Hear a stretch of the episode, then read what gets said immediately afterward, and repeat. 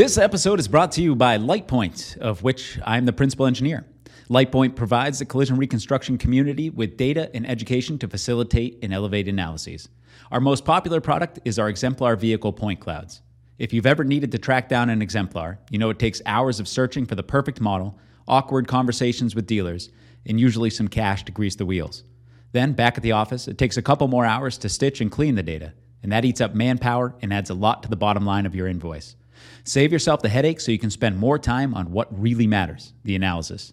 Lightpoint has already measured most vehicles with a top of the line scanner, like his RTC 360, so no one in the community has to do it again. The exemplar point cloud is delivered in PTS format, includes the interior, and is fully cleaned and ready to drop into your favorite programs such as Cloud Compare, 3ds Max, Rhino, Virtual Crash, PC Crash, among others. Head over to lightpointdata.com slash data driven to check out the database and receive 15% off your first order. That's lightpointdata.com slash data driven. All right, my guest today is Mark Crouch. Uh, Mark is head of investigations at FCIR, a collision investigation and reconstruction firm in South Croydon, England. Uh, being a Yankee, I, I, think that's essentially London. Uh, prior to forming FCIR, Mark worked for the Metropolitan Police in London as a forensic collision investigator for eight years, where he conducted hundreds of traffic collision investigations. He holds a master's degree in applied physics from the University of London, and his work in the field of collision investigation has led him to achieving chartered physicist status from the Institute of Physics and also a chartered forensic practitioner. He is a member of the Institute of Traffic Accident Investigators and was recently elected as the organization's chairman. In 2017, Mark authored an in depth book, Video Analysis in Collision Reconstruction, with colleague Stephen Cash, and has recently released its second edition from across the pond. Uh, thanks for taking the time to sit down today, Mark, and uh, have a good conversation with with a Yankee like me. And mm-hmm. I think we'll start a little bit with that because in speaking with some colleagues and prepping for this conversation, like we were talking about before we started recording, it seems like there are a lot of similarities between our work here in the United States and over in Europe. But I think there are probably a lot of differences as well. Um, so I'd love to hear you just kind of talk about the ecosystem, uh, civil, criminal, when you're hired, how often you end up having to testify, whether you're writing reports consistently, um, and just kind of give us a feel for for the environment over there, if you could. Yeah, absolutely. So, um, as you say, there, there are kind of two strands that we have here: the the criminal side uh, and the civil side of the of the system. Both within the same judicial system, both have uh, varying rules governing them. But broadly speaking, from a forensic scientist's point of view, the work that you do in them is pretty similar because the science is the science, right? Um, you just might be writing a report with a particularly different title on it or something like that. But but the the analysis work that you do is pretty much the same. In terms of the collisions in the UK, the police go out to that. Specialist uh, police officers, collision investigators turn up, um, and typically in the UK, nearly nearly all cases, uh, the police will do the data grab at the scene and also do the analysis with part of the wider team doing the doing the whole investigation about the perhaps the driver and whether they were drinking and all of those kind of things with the forensic collision investigators doing your vehicle speeds and vehicle damage and, and all the stuff that we're used to. Um, and then that gets put forward um, to uh, the Crown Prosecution Service over here who make a decision. So somebody else uh, makes a decision about whether a driver is going to be charged or not. Slightly different in some of the other areas in Europe, in that the police will go to the scene, but they might they might outsource uh, an investigation to a forensic practitioner from a private company. But mm. typically in the UK, that work's done by the police.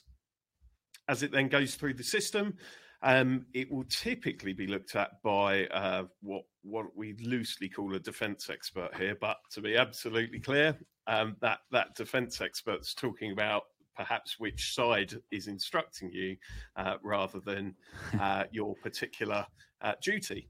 Because uh, us over here, just like you do, independence experts are absolutely independent, have to be down the middle. Duty is to the court.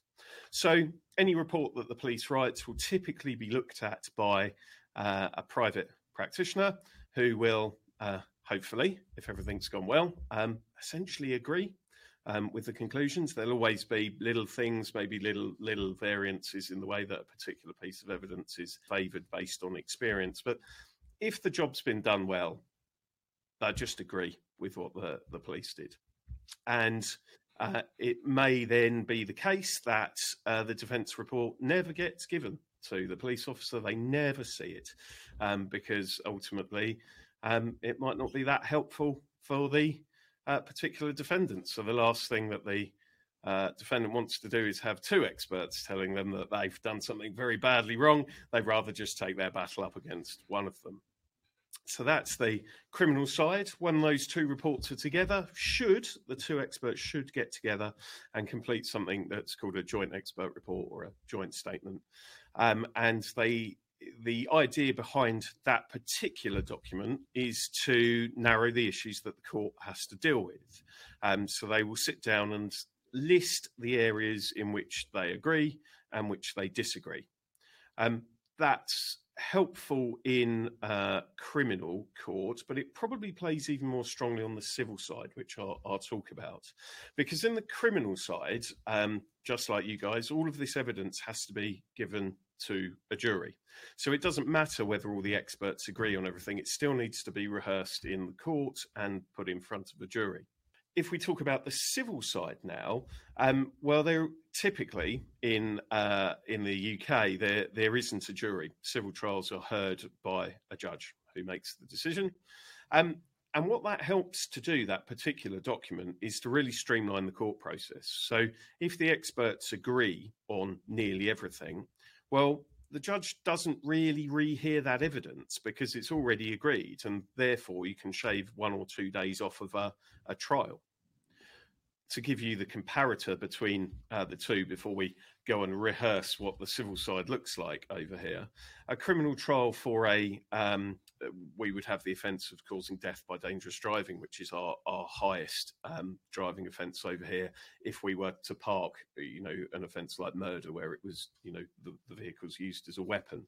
Um, if you were driving down the road really badly, the highest offence in the UK would be causing death by dangerous driving. That trial would often be two weeks, maybe three weeks, um, played out in court. The similar kind of crash, but heard by uh, a civil trial, you probably do in two, three, maybe four days, depending on the level of an agreement between the experts. So, civil. I spend most of my work in civil. Um, okay. And very similar to you guys, this is less about um, working out whether you can get over the threshold of guilty or not guilty you know, there are two verdicts over here, and it's very black and white. It's a very binary decision that a jury has to make is guilty or not guilty. In civil, well, we're talking about apportioning the blame. Now we're mm. talking about, well, yeah, they were very bad, but were they 100% bad or 90% bad or 80% bad? And the amount of money that's being talked about in these cases uh, over here, t- typically a catastrophic loss case would be in the order of 10 million pounds which is depending on what the what the current exchange rate is, is what 12, $12 million, $13 million, something like that would be the amount of money that they are talking about. And we would then be um, literally divvying up that pot of money uh, according to where the liabilities sit. So 10 million pounds, 70 30, well, that would only be 7 million pounds paid by the insurers rather than uh, the whole 10 million.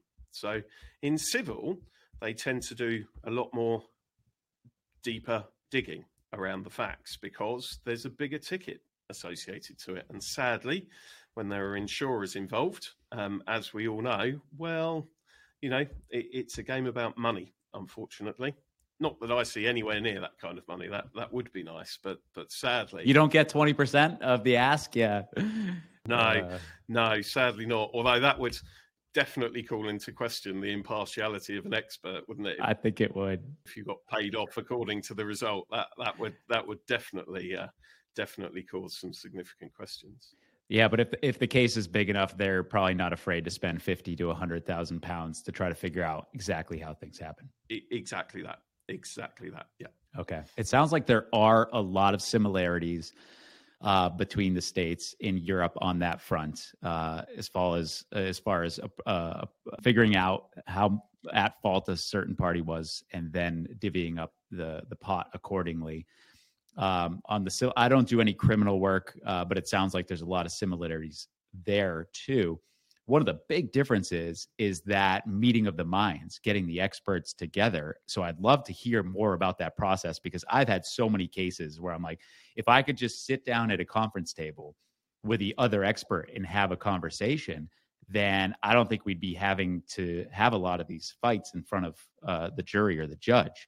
So, what does that meeting look like? Is it similar to a deposition where there's a court reporter and stuff, or no, so you so you guys don't have that situation where the experts get together.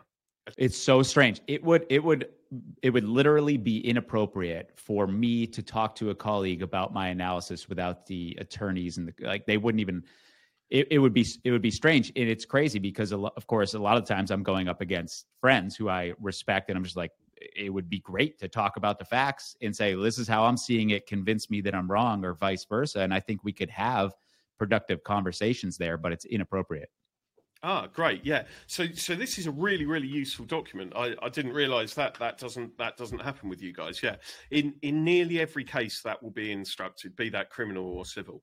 Um, and our reports are already submitted. They're already exchanged. They're already if you like in front of the court even though they you know we're not we're not quite at trial stage yet. So our reports are in and locked in. We can't do much to to, to change them. It's not like a discussion pre putting our analysis. But then the court will direct with a specific timeline that we are to uh, discuss the matter and produce a list of uh, areas of agreement and disagreement this is a conversation that, unless uh, th- there is a route where the, the lawyers, in our case, your, your attorneys, could be involved in that meeting, but that's very rare. The idea behind it is it is expert to expert. Nobody else is involved to the point that when I start talking to my counterpart, I can't talk to my side, my legal side, my the attorneys or the solicitors on my case until we've completed that document, because it would be wholly inappropriate for them to um, have influence on me while I was in in those discussions.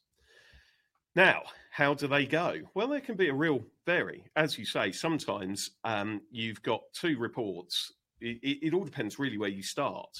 You can sometimes exchange analysis with somebody and go well, they're the, they're the same then, aren't they? Uh, and you're still directed by the court to sit together and produce uh, areas of agreement and disagreement. And you're like, well, you could just read our reports and save yourself a load of trouble because we, you know, even if you just read our conclusions, you'd see we're saying the same things. Sometimes you get into a situation where there are differences in the analysis, but ultimately um, they they're immaterial in terms of the conclusion. You know, had they been travelling at the speed limit, the pedestrian would always have walked clear, even though our approach speed is five or 10 miles an hour out. You know, the, the material conclusions you reach are the same. So you do spend a very short period of time um, discussing where the differences are and why, if you can't reach a, an agreement between you by going, yeah, but you've got that mark I don't know, two meters longer than it actually was here. Look, I've got the better measurements. Um, and the other person goes, up, ah, in which case then that's right. Yeah, the speeds become this or, or whatever. And then the third time that you have is when you are miles away um, with each other. Those might be the awkward conversations. Yeah, that, that might make the system just a little bit more difficult to deal with. But yes, it can. It can be. It can be. And some of those uh, discussions really test your professionalism at times, particularly uh, how do I put this delicately on a recorded podcast? If you if you are dealing with uh, one of the practitioners who um, takes their duties as an independent expert very lightly, um, then then you uh, have more of a struggle. Morally flexible, by the way, is is how we generally term. Is that, how you do it? Or, orally yeah. flexible? I, I quite More, I morally. Like no, morally, I'm morally yeah. flexible. Yeah, exactly. Well, well, yeah. I think I think we're talking about the same kind of people, aren't we? Um, yeah, and then and then you have a situation that becomes um, there's a real skill into writing those because the judge will have that document in front of them, and you um, have to put enough work into the areas of disagreement that will come back to bite them if they are being um, playing a bit fast and loose with the truth. That's the document they're going to be held to and cross-examined on. So you have to do quite a lot of work about explaining why you hold your position and why they hold theirs um, into ultimately a document that's going to be used in cross-examination against them. I love it. Um, but most of the time, most of the time, if you come up against an expert that's done the analysis properly, these aren't particularly difficult things to write. Um, and and sometimes the real skill in writing that document is keeping it short because you know sometimes as experts we like to be quite verbose don't we and, and write down lots of stuff and and all of the geeky bits and pieces but ultimately if you agree that's all the court wants to know. Do they need to spend a lot of time speaking to two of the experts when ultimately they agree on something? Yep. No, they almost give the court a fast pass that says this is what the experts are saying. But the disagreements, now we're going to get stuck into those. So it's quite an important document. And like you say, sometimes it saves the court a lot of hassle just by having the two experts in a room together um, discussing discussing the case. Yeah, I imagine too. There's, there's. Uh, I don't want to hang on this too, too long, but it's super interesting to me because I imagine sometimes you go in there and you're like, well, it's a sliding motorcycle. I was using 0.4 HEs with a standard deviation of one three, and then the other guy's like, well, I got a paper that's perfect for this case, just because they did 10 slides with this exact motorcycle or something crazy like that. You're like, oh, okay, that's awesome. Thanks for bringing that up. Yeah. Let's use that one. I think that's a better idea. Exactly that so and that would be great because every once in a while i mean there's so much literature out there every once in a while i get another report or another analysis from an expert and i'm like oh wow that is a more on point study and i'd like to uh, integrate that absolutely and and and occasionally although it shouldn't happen and we should identify it sometimes uh, the other experts seen more exhibits than you have um, right. And I, I, ideally, you should be working from the same information, but it doesn't always matter. Uh, you, it doesn't always happen like that. And yep. ultimately, if somebody rocks up to court with a with a better set of I don't know photographs or measurements or something that they they got from the scene, well, you know, our duty is to independently analyze the facts that we have in front of us. And if they turn up with better measurements, well, then we work on those. Yeah, I, I, totally agree. There's one quote that I heard recently. I don't know who said it, and I'll probably get it wrong, but you'll understand the concept and it was something to the effect of somebody uh, blasting somebody for changing their mind. And the response from the person was well when i'm presented with new information i change my mind. What do you do sir?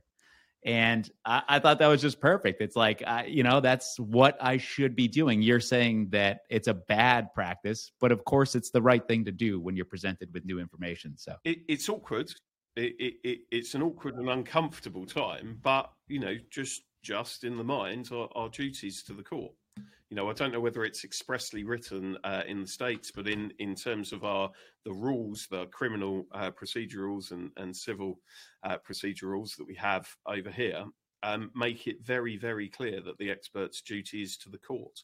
Um, so, and that's it. If you turn up with new information, my duty is to the court, not not to them. Yeah, exactly, and that's the way that I look at it too. Is is my duty is uh, to the to the truth, to figuring out what happened, and you're hiring me to figure that out. You're not hiring me to give you an answer that helps your case out. And uh, you know, people who are hiring me for the latter uh, will only hire me once because I am not going to play that game. Yeah, and and and it normally breaks down halfway along the process, so we don't even get yep. to don't don't don't even do the full job. Yeah. So and how does how does writing that report work? Are you actually interacting? Do you write it during the meeting, or you, is there back and forth between during the meeting? It gets written. Well, there's there's no set protocol um, really, and again, it depends on how far away you are to start with. Um, typically, there's an unwritten rule in the UK that the the claimant's uh, experts will do the first draft, but that's only really an informal uh, an informal sort of uh, uh, agreement between experts really but again with with workloads and things sometimes you know that that that always changes um, but you, generally speaking, you will have a discussion. Somebody will go away and do a draft. You you could write it together. Nothing stops you doing that.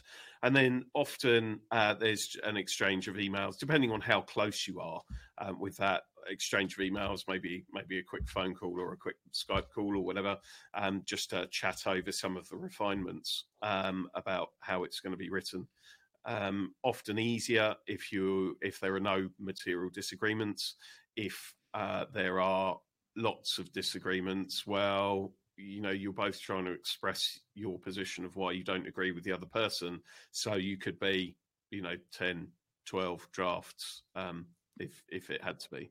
That sounds expensive. Yeah. Uh, yeah, it can, so so so if you looked at the document on its own, yes, that that can be quite expensive. But if you think about the saving to the court process, it's it is so valuable because if you save I don't know, two days at trial for that. Right. You know, you've got all of your attorney fees, all of your court fees. It's cheap. It's cheap. Yeah. Um. So so it depends. It depends really. You, uh, you, this might blow your mind. You and you may already be aware of it, but in California, where the majority of my work is, there are no reports. So our first disclosure of our opinions is really at deposition. So mm. Uh, recently, they enacted a rule where you have to provide your file at least to opposing counsel three days prior to your deposition. And for a lot of experts, that includes an opinion sheet, but just very brief summary of their opinions, or maybe yep. not at all. Um, so the first time they're hearing them is at deposition, and that's where basically all of the back and forth has to happen between the experts, if it's possible. You know, you say, "Well, how do you disagree with Mister John Doe?" And you verbalize those disagreements. But a lot of the time, uh, especially if you're a plaintiff expert, you'll be getting your deposition taken prior to even hearing what the other expert says. So you can't even comment on it. So wow. your first comments come up either via cross examination through your client or uh, during your direct examination. It's interesting. No, that's very different. That's very different. We we know what the other experts written in their report, what they've studied, what they've done. We've had this discussion before, and actually, one of the things that that we do at trial should because lots of civil cases settle before actual trial. But um, if when we get to trial, we're we're providing our counsel, our, our, our attorneys, with questions. You know, ask him this, ask her that. Yeah. You know how yeah. how do how do they align those two things? So at trial, we're working quite hard because we're we're saying you need to you need to find out their position on this. You need to know what they're going to say on this, um, and that's during live evidence. So so no, we we definitely have it in advance. I love it. I, other than writing the report, uh, which I so I, my career uh, started in Massachusetts, and we had to write a report for every case. It varies state by state here. Most states you have to write a report. California is one of those where you don't. And that was part of the appeal of moving here, quite honestly, because most of my work is analytical at this point. I don't have to write a report every time. Although, as I'm sure you know, there are a lot of benefits to sitting down and putting all your thoughts on paper and working through everything. Um, it, it, helps you clarify everything. But uh, very, very interesting. So, in in how did you start down this process to begin with? How did you become part of the Metropolitan Police in in their accident investigation unit, if that's the proper terminology? Yeah, yeah, it was then, or collision investigation unit, or road death investigation unit. We have a mm-hmm. we have a few different names for it uh, in the UK, but but essentially the the team that go out to fatal car crashes. Um, so I left university uh, back in 2008 with my shiny degree certificate. Um, and up until that point, I had uh, always wanted to go into the world of banking because to make loads of money and be, you know, have a wonderful life. And, Sounds and, nice. Yeah. And all of that. Yes. So wouldn't, wouldn't that have been nice? And sometimes yeah. I wonder whether I made the right choice. No. um, and there, so I applied to the Metropolitan Police were um, advertising for, uh, it was a role that was typically done by police officers. Um, and they were taking a couple of civilian staff into those roles to see whether it could be done by a civilian. Uh, it's not something they're doing a lot of now, so I think I managed to break the system. Um, but but bad idea, yeah. Whoa, whoa, whoa! yeah, exactly. No more yeah. civilians, yeah. Um, this was my wild card. I, I, don't particularly know why I applied. Uh, had a degree with applied physics, and it sounded applied physicsy at the time, not really knowing much. My my probably my entire knowledge of uh, roads policing and traffic policing was what I'd seen on the telly. Um, you know, it, it, I didn't really know anything about this. Uh, applied to it as my wild card, and the more and more I found out about it, the more it's well, that's quite interesting. You know, it's a practical use of, of, of what I've done. Um, and yeah, the rest with that is kind of history. The more I did, the more I enjoyed, and I, I, I caught the bug very much so. When you speak yeah. to a lot of people that do things like this, it it, it just captures you. Uh, yeah. And I'm still fascinated by collision investigation now. So, yeah, it was the shiny thing out of the corner of my eye that um, has turned into a career. Yeah, that's pretty much how it started for me as well. I didn't really, I didn't know about it, and I was introduced to it by one of my undergrad professors. And once I got introduced to it, I was like, "Well, this seems like tons of fun." It's it's putting a lot of what I like together in one package.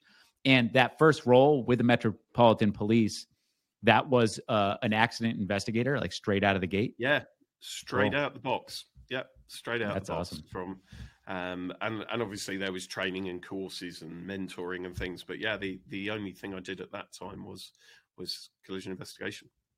So then you stuck there for eight years. Obviously, got a lot of exposure to a lot of, uh, I'm sure, uh, brutal crash scenes and learning how to interpret evidence and it, be, boots on the ground uh, uh has got to be invaluable. You know, from the private side, it's very rare that I'm able to put myself uh, on scene. I'm usually there years afterwards. Yeah, um, and, and and then you started your own firm in uh, eight years later. So that was uh, uh, what that was about seven years ago at this point.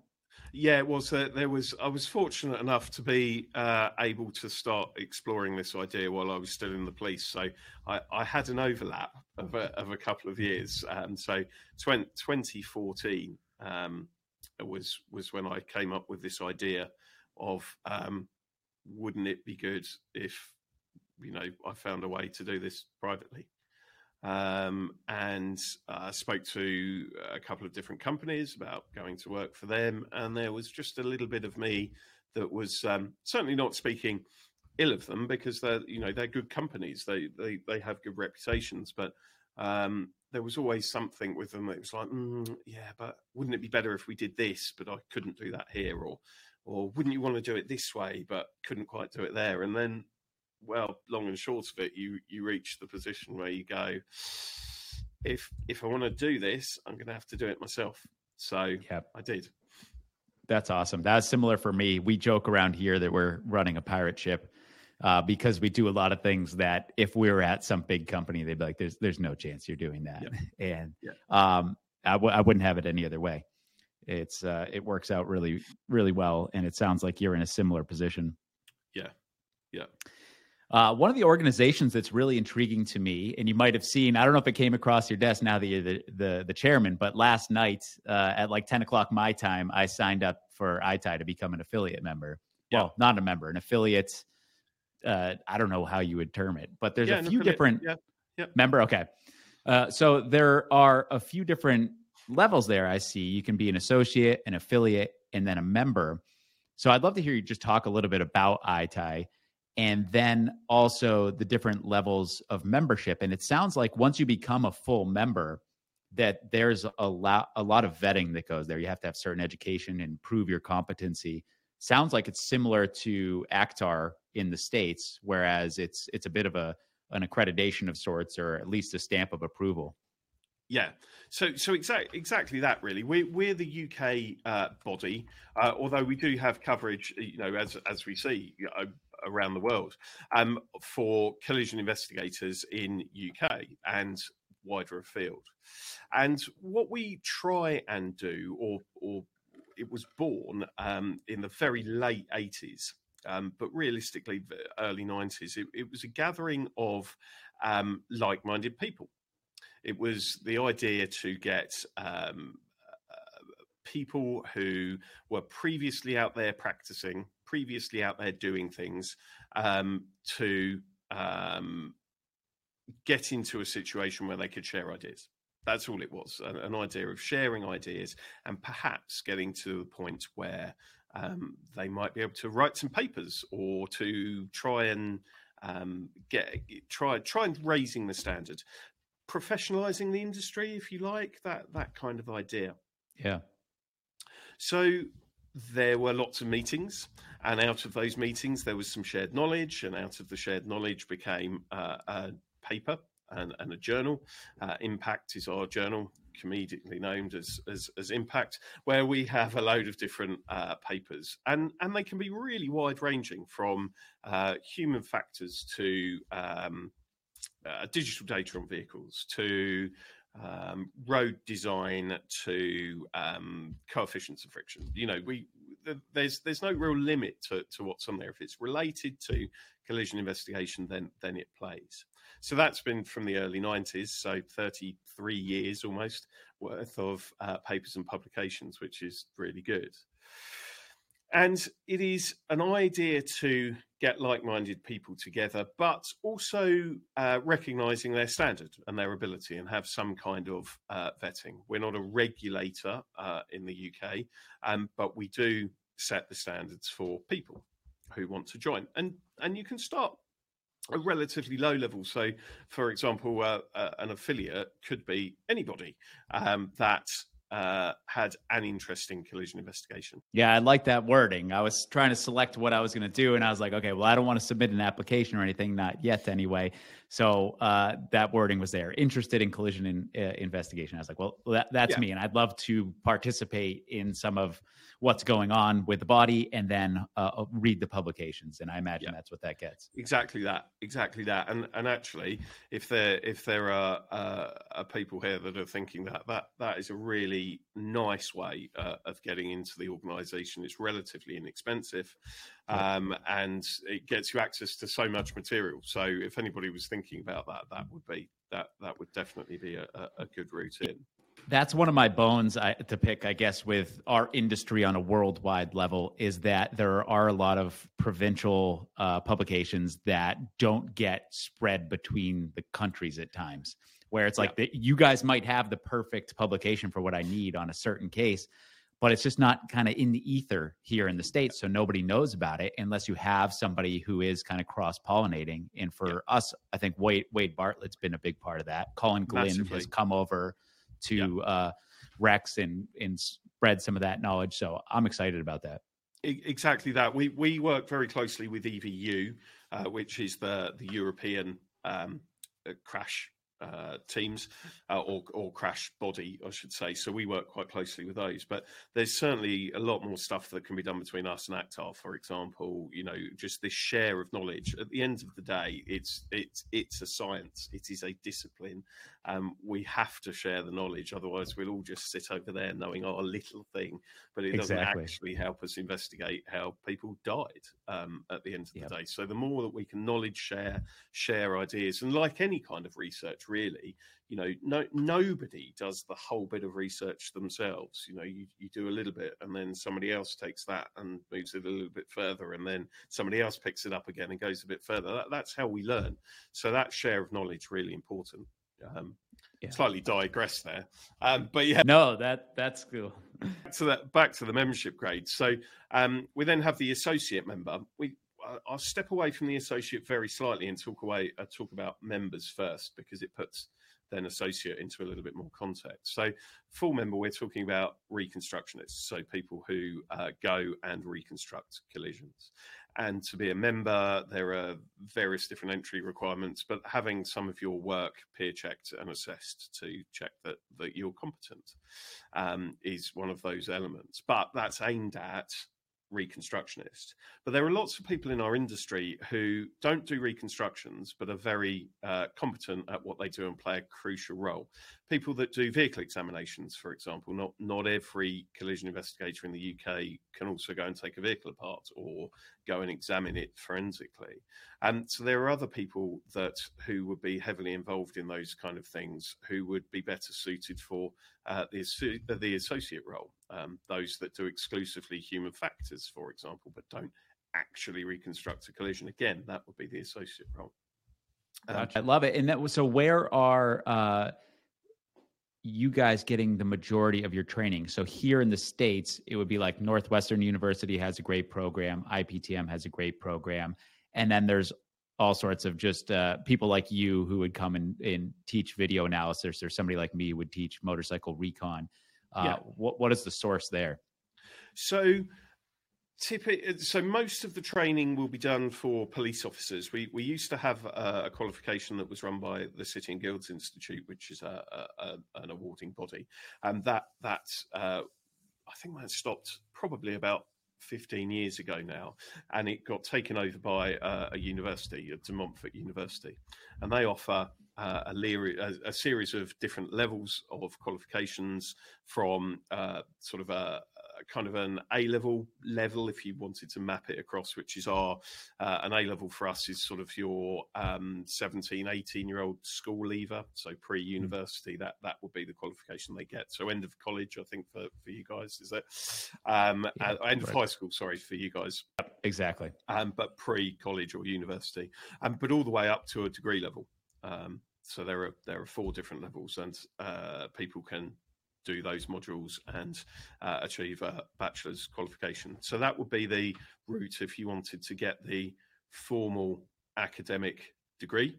Um, and then there's a number of other different training that, that's done, as you say, those, those modular kind of bolt-on um, bits. And I think what's been really good, you know, not not wanting to hark back to COVID days, but but with everybody offering these special uh, these specialist courses um, had to, having to move them online, it's been much easier to do that share of knowledge internationally. Yeah, sure, you have to deal with time zones and be a little bit sleepy, and you know some of us are getting up for breakfast, and you know towards the end of the day, other people are cracking open a beer, and it's all just a bit weird to watch the students doing what they're doing.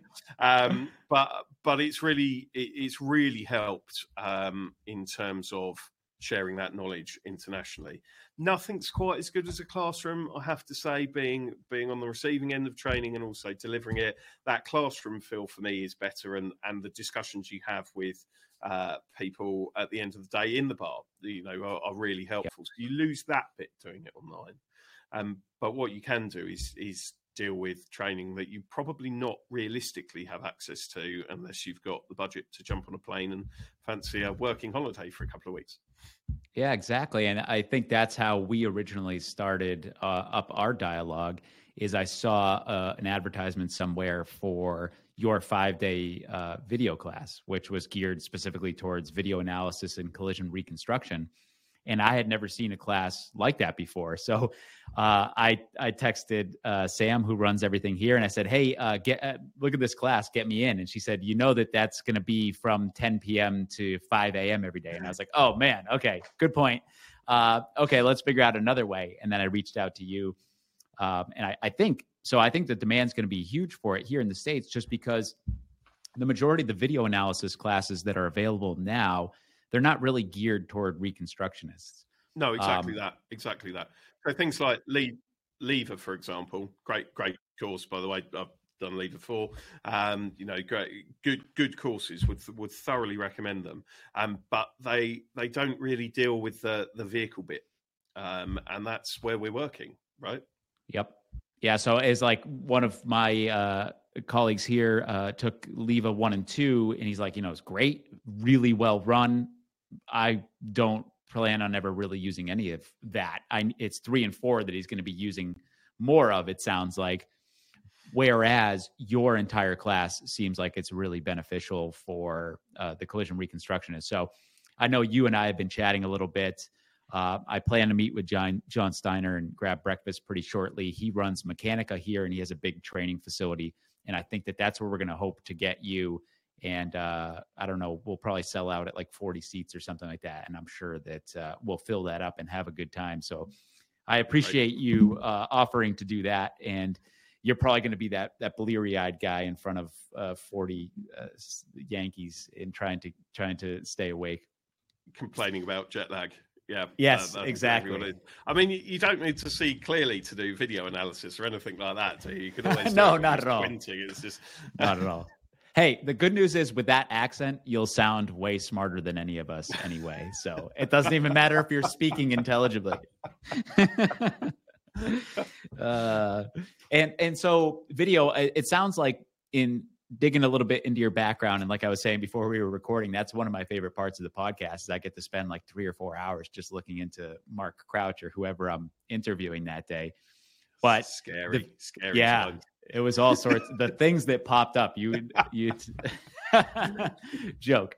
Um, it, it, it sounds like the video uh, analyst thing kind of it it made you do it. In other words, you were just being presented with video analyses so often that you're like, well, I've got to dive deep into this, learn all this stuff, make sure I know what I'm doing. And then out from that is my assumption. I'd love to hear you talk about it. Came the book. Yeah, it, it, exactly like that. I, I, sometimes I sometimes uh, describe it as video analysis found me rather than the other way around. I, I certainly never set out to do um, video analysis. I, I, didn't walk into collision investigation and go, I really want to do this video thing. Just yeah. wasn't like that at all. Sure, uh, certainly through my degree, we've done some uh, machine visiony stuff. So um, I knew about optics and cameras and how computers do things and those kind of things. So, um, but you could argue that about any kind of physics degree. I also learned about how things hit each other and bounce off each other. So it wasn't it wasn't necessarily me specialising in that route, but I found myself in um, London in the Metropolitan Police, and and actually. London was at the time divided up into five collision investigation units, each covering a covering a section, um, and the section that I covered was bang in the middle. So I was at the central traffic garage at the time, and as we can all imagine, that is in the middle of London. So mm. cameras capturing collisions, even in sort of 2008, there was loads of it. There was absolutely loads of it, and um, there were a few um, pretty basic techniques that people had learned organically.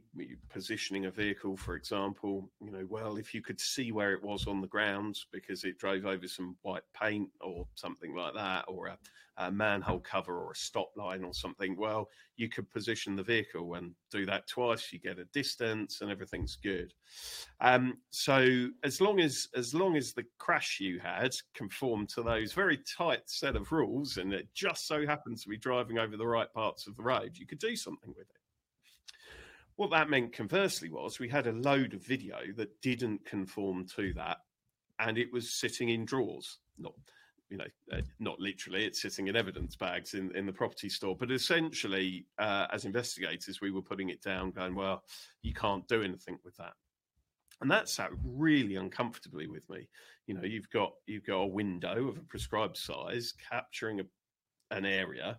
All I need to do is work out where it is in that picture and the time it took to go between the two, and then you can calculate the speed. In many respects, video analysis in CCTV is one of the easiest things to do because you need two positions and a time. And what, what's one of the basic collision, uh, one of the basic calculations we do in collision investigation is an average speed. Yep. You know, distance over time. And that's all video analysis is. Well, that part is.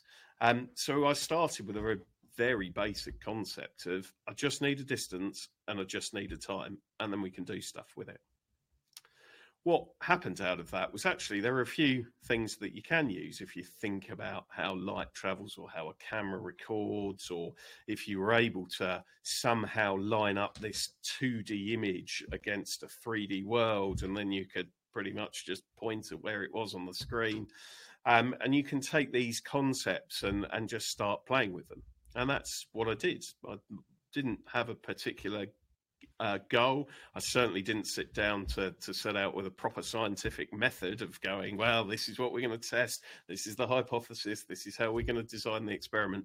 None of that. So I'm a very bad scientist. I can think of some of my lecturers at university just pulling their hair out with me. I didn't. I just played with it. I just yeah. played with it and seeing what could be done. And on the back of that, if we fast forward a few years, um, came up myself and Steve came up with a few techniques that worked, and they really did work.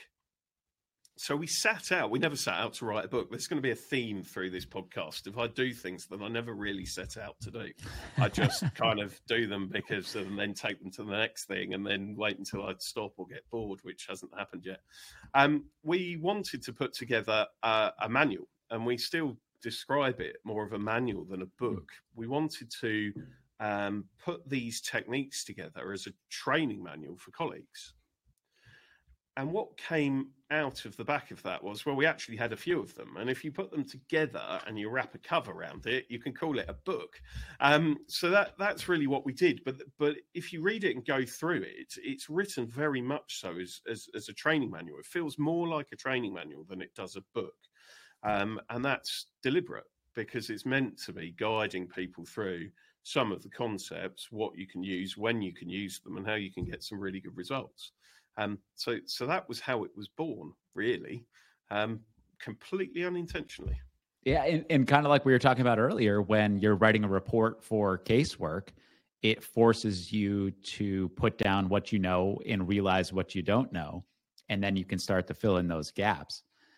There's nothing that keeps your brain as organized as as the written word.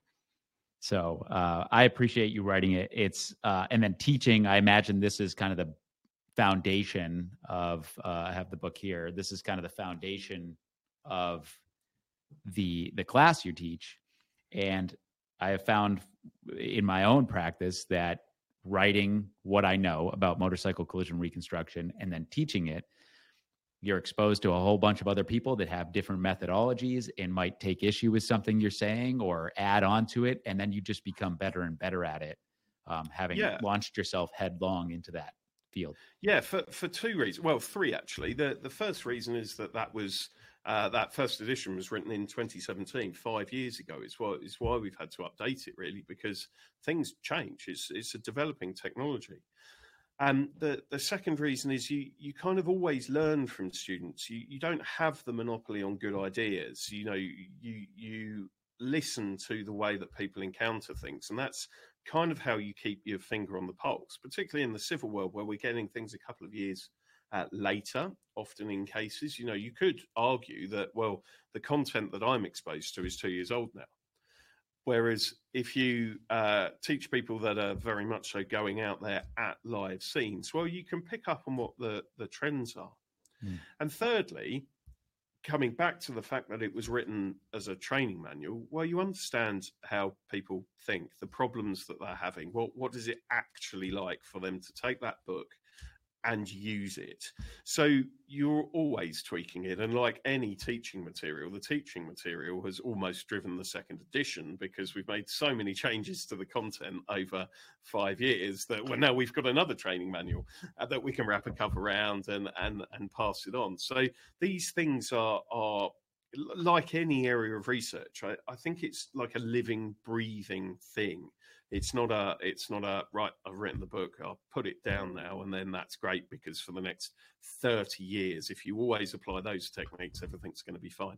That doesn't work like that. Yeah no i, I totally agree and uh, you know we have a recorded version of my uh, my motorcycle class and I learn new stuff so often that we're having to record specific modules over and over again. And like, okay, well, the EDR module, you know, motorcycle EDR, I knew that that was something that's going to essentially have to be updated every year. Uh, some of the things, you know, if you're teaching mechanical engineering or something like that, you're pretty much good since uh, a long time ago. But in this field, like you said, everything's evolving. And um, what are some of the biggest? We don't have to go over everything, and I'm putting you on the spot here. But what are some of the most notable changes between the first edition and the second edition? Kind of uh, highlighting the evolution of the field and your interpretation of it. Yeah, so so there are a few things that have changed in terms of the content of the book. We we've put some um, two new uh, or two new sections in uh, that they're they're in over a couple of sections, but they kind of bookend some of the content that was there. At the front end has a lot more video theory in because what we what we found was that um, whilst the positioning techniques are good, there was still uh, kind of a lack of understanding of how a camera works, how compression works, how a date, how how an image is stored. You know, ultimately how a piece of video footage is designed to trick you. Mm. Um, and just putting some some of that understanding and a little bit more wrapping in some of the some of the geeky theory stuff, but everything that we found um, about documents that you read, some brilliant stuff, but they're very technical and very good. But is it is it uh, accessible to a collision investigator who has got to learn video stuff? It's it's you've got to be able to do video to be a collision investigator nowadays, um, but it's not a natural. Uh, it's not a natural thing about video theory. So, so how do we break down the key concepts of the theory and put that in? at the tail end of the book, um, we've written a little bit about some guidance of uh, how to give evidence. Mm. Now, this could be slightly controversial, and I'm kind of waiting to see what the feedback is. But um, we spent a spent a lot of time going uh, because we see people give evidence all the time. Some people give really good evidence, some people mm, not so much. And it's more things about tips and tricks to take people who uh, may not have had a lot of court experience, um, but taking them through the processes to, to hopefully be giving evidence better at the end. And I've been very fortunate that that um, a High Court judge has helped me co-write that mm. that particular section. So it's not just me telling you how I think you should give evidence. Uh, I, have written it with with a judge who hears it, uh, and there are a few of his uh, little bugbears in there. So those are the bits that are added on, um, sort of that are slightly different. What are the developments in terms of technology? Two really. Um, one is dashcam or uh, vehicle borne cameras. Um, it only appears very very fleetingly in the in the first uh, edition but now we've put uh, more sections on that because that is just becoming more and more prevalent um, so uh, that that um, certainly appears in there and some of the additional software techniques that, that we can use uh, with with more 3D scanning, with some software assistance, we can we can try and do add, add a couple more techniques in there that are a little more um, software based. Um, so it's just updating it really. Yeah, and the, as one thing that was interesting to me, uh, I'd love to get your your thought on like the dash cams. Obviously, they're they're a lot more uh, popular now. A lot of cars are driving around with them as, as bolt-ons, and then a lot of cars are driving around with them now as OEM equipment. You know, they're installed by the manufacturer either for pre-impact detection or autonomous operations of some sort. So, uh, are have you been getting? Well, I, I guess I'll ask two questions in one because it's something else I wanted to get to. Is just how uh, the sources of videos have just blown up over the past several years. Like in 2008, yep. when you're in London, I imagine the majority of the cameras that you had access to were were still uh, CCTV surveillance type stuff. Then you start getting everybody strapping a GoPro to their head or dash cams uh, and things like that. So, how have you seen the evolution of uh, just the the frequency of actually getting video, the uh, yeah. diversion of uh, not diversion, diversity of sources and then are autonomous vehicles giving you videos? Yeah, so um, dealing with those uh, in reverse, autonomous vehicles are are still breaking over here. But yes, we've we've looked at some video you for the purpose of autonomous operation, um, and there are all kinds of issues with timings and things like that because they're they're the, the timings that they use, the time intervals can be all over the place. Um, and it's very difficult to work out whether the metadata is accurate in terms mm. of calculating speed. So the autonomous vehicle cameras and, and explicitly saying the cameras used for autonomous driving, they are um, they're an area that I need to look at in great detail because they're going to be around and I'm not sure how reliable they are at this stage if it's a camera that's designed, e- even if it's OEM or something that you buy yourself and aftermarket and stick in, um, they're generally better. There, there are a few. Um, there are a few on the market, very cheap ones that you don't necessarily know their origin. Um, they can be problematic sometimes, but generally, if it's a camera fitted to a vehicle that is that its purpose is to capture the road for a crash or whatever, you can typically do things with those. Okay. So how how how has there been a bit of a, a, diversification of the videos that that I deal with? What hasn't changed is that most shops, pubs, clubs or evening venues will have something fitted to the outside of them. Quality has probably been upgraded, um, that you can get some nice sort of HD five megapixel cameras on the outside of buildings now. So the, the frequency of those is probably about the same, um, but with slightly higher quality they've always wanted to capture that hooligan activity and the hooligan yeah. activity still persists. Yeah and and certainly in london there are all kinds of licensing requirements so uh, and i'm sure it must be the same for for some of the you guys uh, at various states that if you want to get an alcohol license for example in london you need to have a certain type of cctv system. Not not talking about you know have to buy this brand but it has to cover entrances and things like that as part of the licensing requirements. So always going to get those. The two areas, or two slash three areas that we've seen a vast uh, increase in are um, domestic properties, so residential properties where things like ring cameras, Nest cameras, doorbell cameras um, fitted to uh, the fronts of people's houses, and a variation on those themes. So Nest, Ring, and a couple of other operators they do relatively inexpensively um, other Wi-Fi cameras that you can stick up, so people would have a doorbell and maybe something else covering their front drive, for example. So we've seen a huge increase in the number. Uh, I haven't, I don't know the numbers, but but from experience, a significant increase in CCTV video footage that is coming from uh, residential properties. Yeah, who would have predicted that one 15 years ago that we'd be getting a lot of video from a doorbell? who, who'd, who'd have predicted that you know you you tell somebody to drop a parcel off when you're at work you know just yeah. because they rung the doorbell. Um so there's there's lots of that. Some uh, and and again there's there's generally a bit of a theme with cctv systems although there's always one that breaks the rule. And um, the more money that's spent on the system generally speaking the better or easier it is to work with. The cheaper ones have issues with timing or don't quite have the resolution. So you always tend to work harder with the cheaper system than, than you do the than than you do a more expensive one. But that being said, these expensive systems aren't that expensive hmm. anymore. They're they're, they're relatively cheap. I think a, a doorbell over here is uh, I don't know about eighty pounds, hundred dollars, or, or, whatever, and the stick up cameras go from you know half that price to about the same price. So so they're around. Dash cameras have just exploded. I'm hmm. trying to think whether I ever dealt with one in say the first five years of my career, so 2008 to 12, 13, something like that. I, I just I just can't think of using them. And now in my casework everywhere. And the same goes for, as you said, cyclists, motorcyclists, because a GoPro will strap to the handlebars, strap to the top of your helmet, or or whatever. Um, there's lots of that.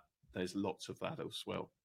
Yeah, I appreciate it when they they document the crash like that, especially with the GoPros because now they have GPS data on board, they have accelerometers on board, so not only it's, it's essentially they're riding with the data acquisition system now, including video. So it's better than if they had a V box on, uh, unless it's a video V box. That's basically what they're riding around with now.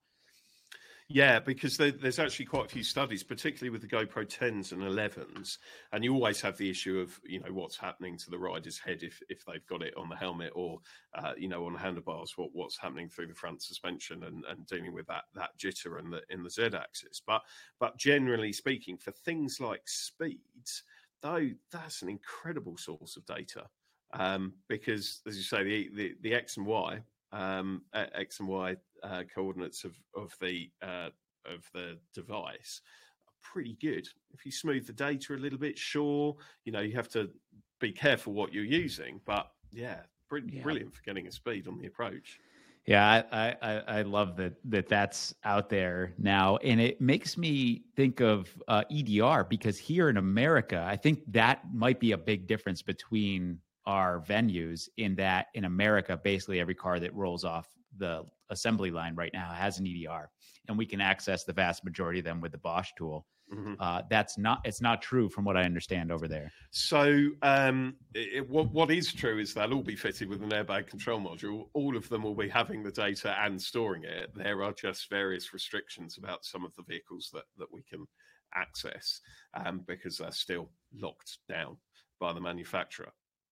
Now that is getting a lot better, and I think the pressure is coming on the manufacturers because sort of VW Group, which is Audi over here, Volkswagen, those kind of people have just said no, we we are going to share that data now. So for us, the real difficulty, real difficult vehicles are sort of BMWs and Mercedes. So so kind of your luxury end of the luxury end of the market. Um, probably because they don't want to tell their customers that they're going to give off give up their data yeah. should they be driving like an idiot and crash. Um, whereas your, yours is all locked down in legislation. We were making some real inroads in terms of effectively uh, adopting the American um, legislation into EU law, and then without getting too political in the UK, we decided that we didn't want to be part of EU law anymore. Uh, so uh, yeah. we decided to leave that I heard about that. Yeah, I heard.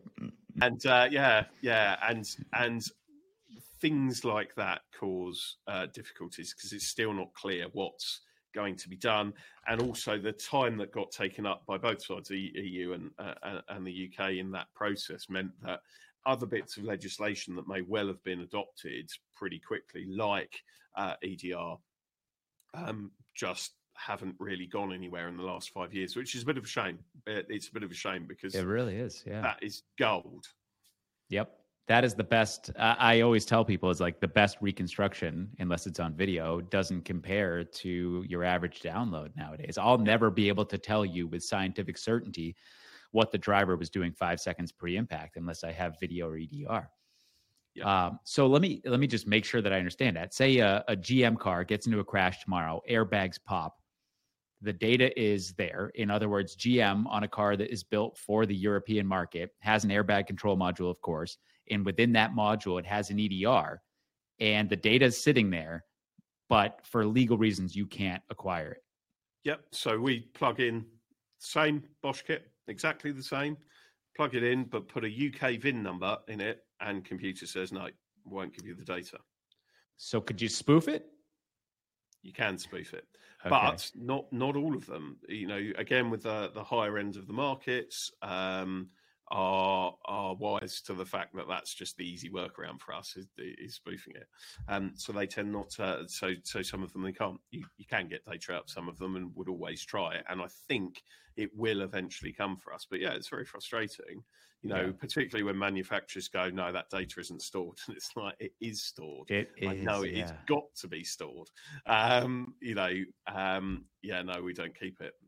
I imagine that if we have a follow up podcast in 2033, that's going to be a thing of the past, and uh, you'll look back on this time and just be like, I can't, I can't believe that was happening. Yeah, I think that's true. I think that's true because it's so silly. It's so silly. Yeah, it really is. I mean, at least here, like you, you know, you say the you either have to get the owner's consent, whoever owns the car at the time of the investigation, they have to sign something or they have to record a statement say you have authorization or if it's a criminal matter then a judge has to issue a warrant. So it's not like willy-nilly. Nobody can just go grab the anybody can't just go grab the data. It has to be some person of authority or who has permissions uh, i don't see any harm in it. Um, okay. So uh, going to uh, some of the more technical side of of video stuff we were talking a bit about it. Like you're saying with your speed analysis at the beginning, you're just like, all right, well, if I know when the frames are written and I know where the vehicle is at each frame, then I can get the average speed in that duration. Seems like there's a third component, which is video health. In other words, are those pixels that you're seeing tricking you in any way? And I, I like the way you put it. Like they're kind of designed to trick you. Yep. And I remember when I first started learning about surveillance, and I was just like, wait a second, what's going on here? Some of these are predicted pixels. Like they didn't actually, that's not what was visible at the time. I thought they were all iframes. But I kind of wanted to go through each one of those sections in a little bit of detail.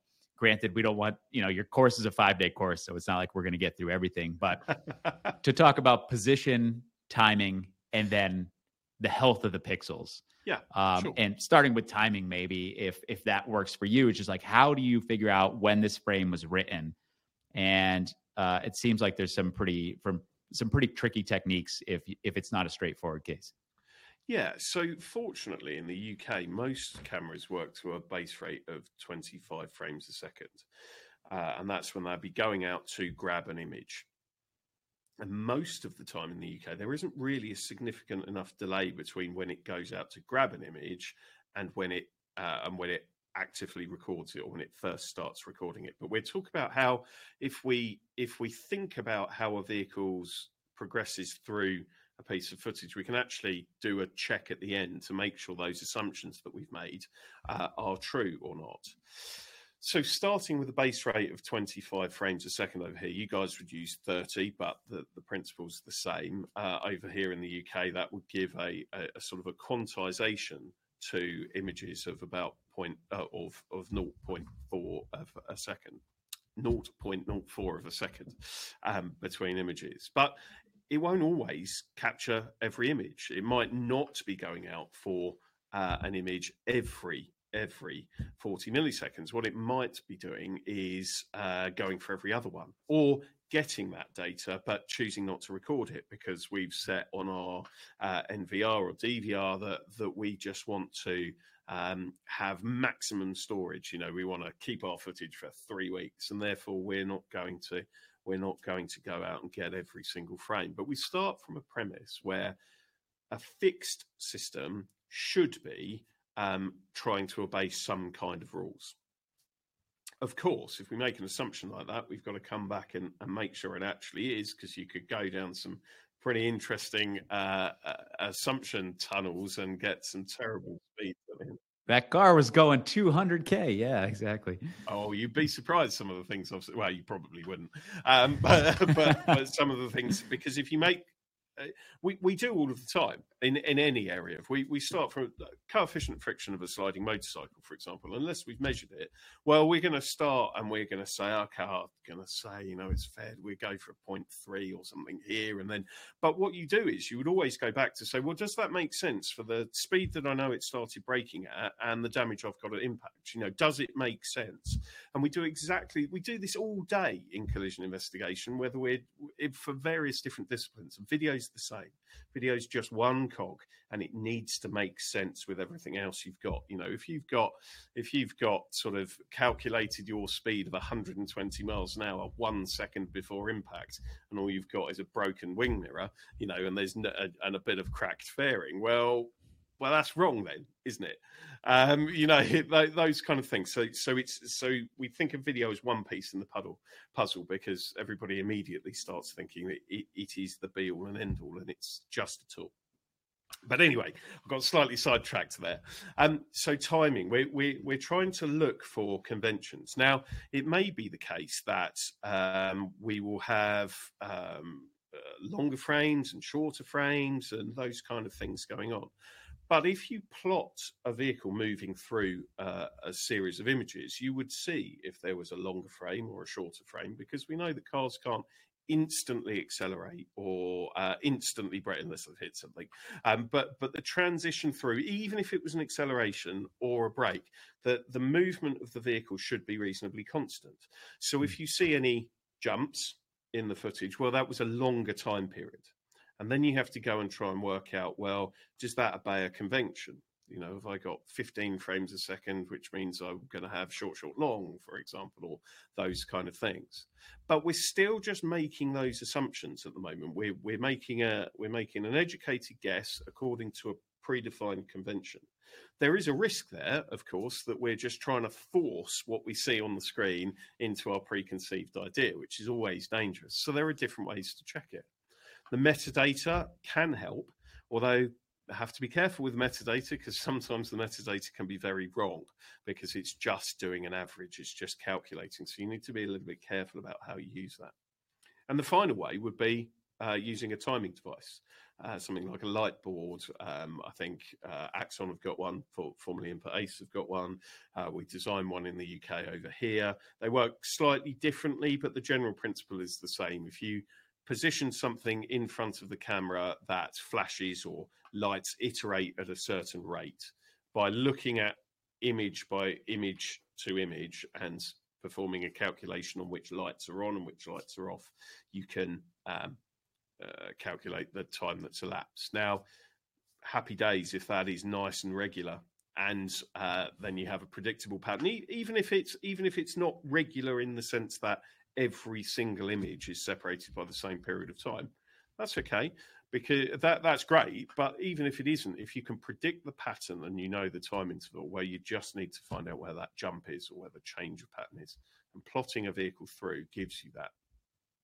That's awesome. I I love that idea of like you're talking about taking so obviously like you said if, if it's pinging on 25 frames a second that's easy anybody can figure that one out and do their analysis but when you have some sort of variable frame rate from what i understand from cctv it's essentially managing resources so it's going to ping one camera then the next then the next and then that one and that might not that loop might not be a consistent duration so you're going to get funky um, frame timing from what I understand, correct me if I'm wrong, I'm going to go on a little bit of a, talk here, but sometimes the metadata will tell you exactly when that frame was written. Maybe that's true, maybe it's not true. Um, but if you have a light board and you put it up in front of that camera and you plot out, I don't know how many you can do, but I imagine with some of these computational programs that are available now, or hopefully will be available in the future, you could plot out 100 frames, 200 frames, 300 frames, oh, see what that thousands. pattern looks like. Thousands, thousands okay. Yeah. So then you can figure out, okay, well, what is my average frame rate? What's my max? What's my min? What's my standard deviation? Is there a pattern? Can I tell if it's like within the half a second, it's going to always do X, Y, or Z? And it's kind of a bit of pattern recognition. Yeah. All, all, all you're looking to do is for a predictable pattern that you can apply to your incident footage.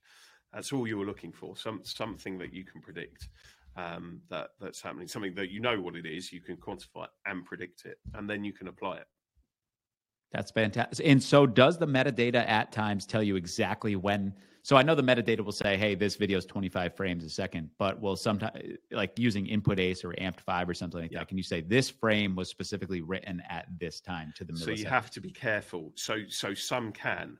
Um, so the presentation timestamp PTS time, which some people uh, may be more familiar, P- PTS presentation timestamp that can be generated from a couple of uh, different uh, from a d- couple of different places. It can be direct from the camera or from the or from the NVR, depending on what the actual system is. But but telling you exactly when it went out for that frame, it, or exactly when it got it. It can also um, be a case of, well, I don't really know what it is, but I know I'm 15 frames a second. So I'm just going to take one second and divide it by 15. That hmm. causes mm. you some problems. But you yeah. would see it if you plotted a vehicle because you would see a jump. Um, or you could go, well, I know that I'm one minute 47 seconds long, this bit of footage, and I know that I have 223 frames or whatever. Uh, and then just divides one by the other and gives that as your average time so you have to be really careful. Mm. Metadata can be either really helpful or it can cause you all kinds of problems. But like anything we do in collision investigation, you always want to go back and check it, don't you? Always, yeah. you, you never blindly follow something and take a number that somebody popped up on a screen for you, punch it into your calculator, and sit back going, "Well, my work here's done." Mm, yeah, you might you might come unstuck at some point. Yeah, exactly. Uh, and more more trickery, like you were saying before. We're getting tricked sometimes as far as what the frame is showing us, and some of those pixels are current and some of them are not. And you can also get tricked by the metadata. It's like, yeah, confidently tells you when that frame was written, and it's apparently not not a given. No, no, not always, but check it.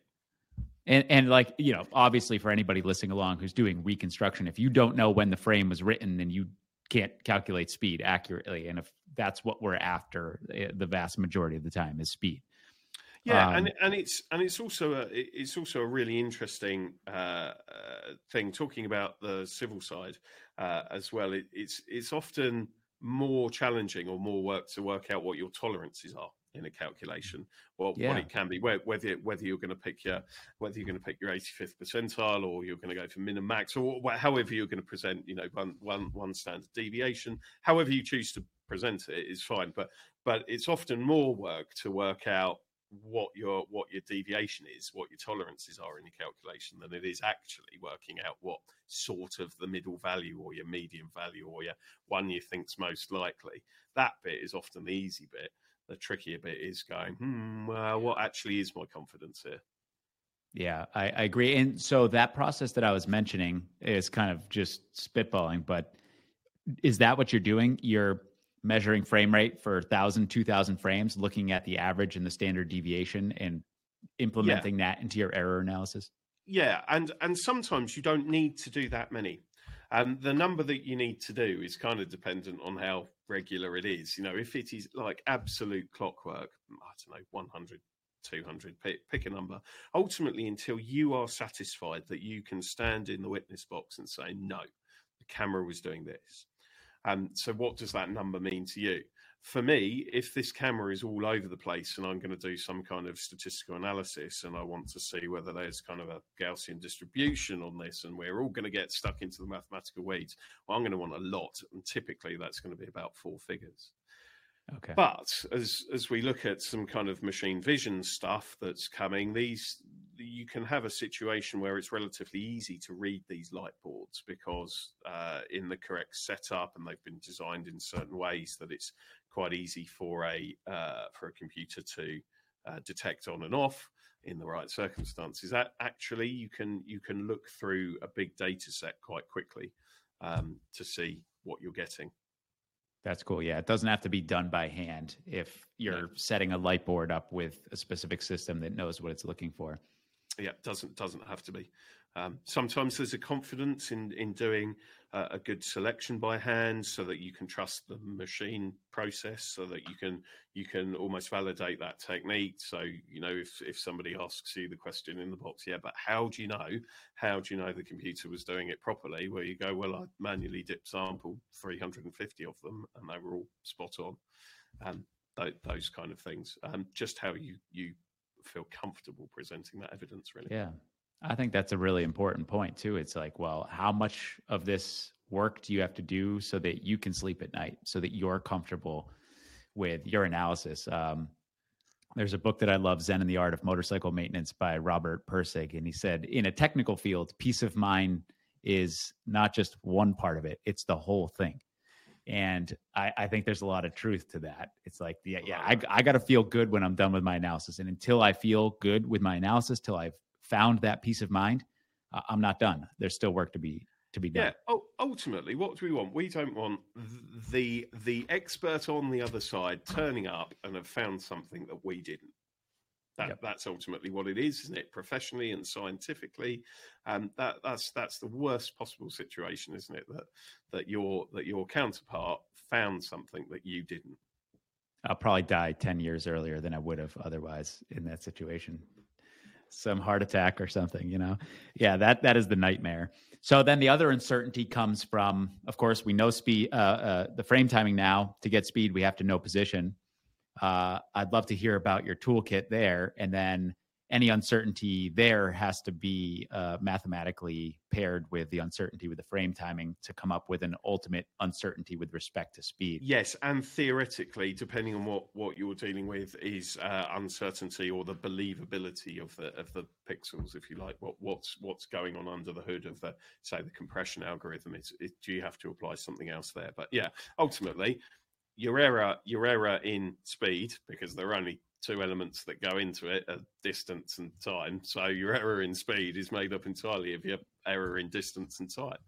Um, so we're doing some groundbreaking stuff on this podcast, aren't we? Re- really, really. yeah, exactly. Like, wow, 2023, they finally found out what uh, feet per second is. it's feet in seconds. yeah. So distance. So what we're actually doing is we're doing positions and then measuring a distance. So how can we get that? Well, it depends on what you're dealing with.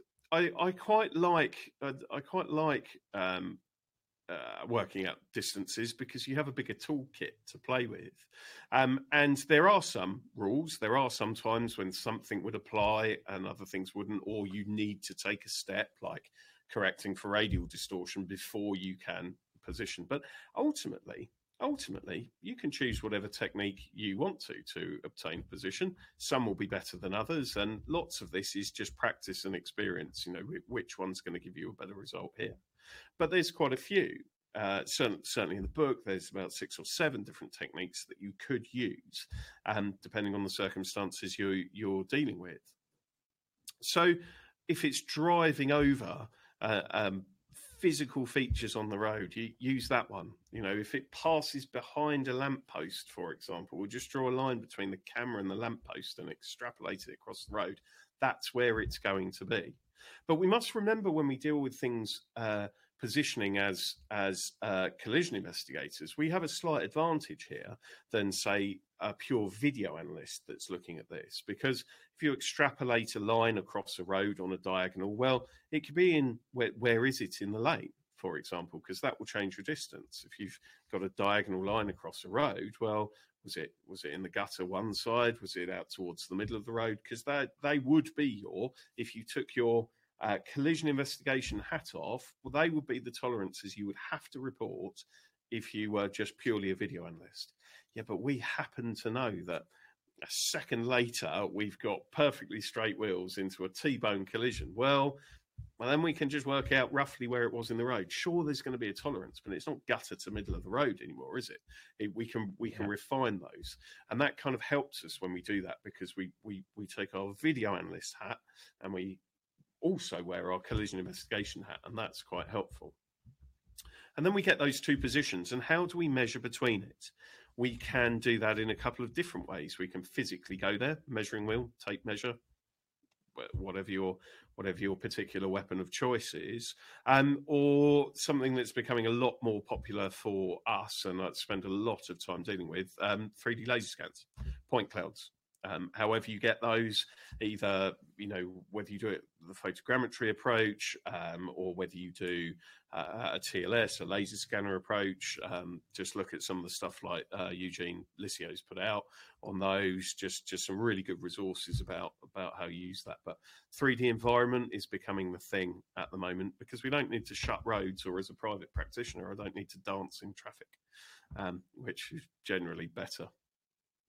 Yeah, it is, and that's what I have found myself doing. Uh, one of my uh, one of the things that blows my hair back. I kind of fell down the photogrammetry rabbit hole in a similar way that you fell down the video analysis rabbit hole.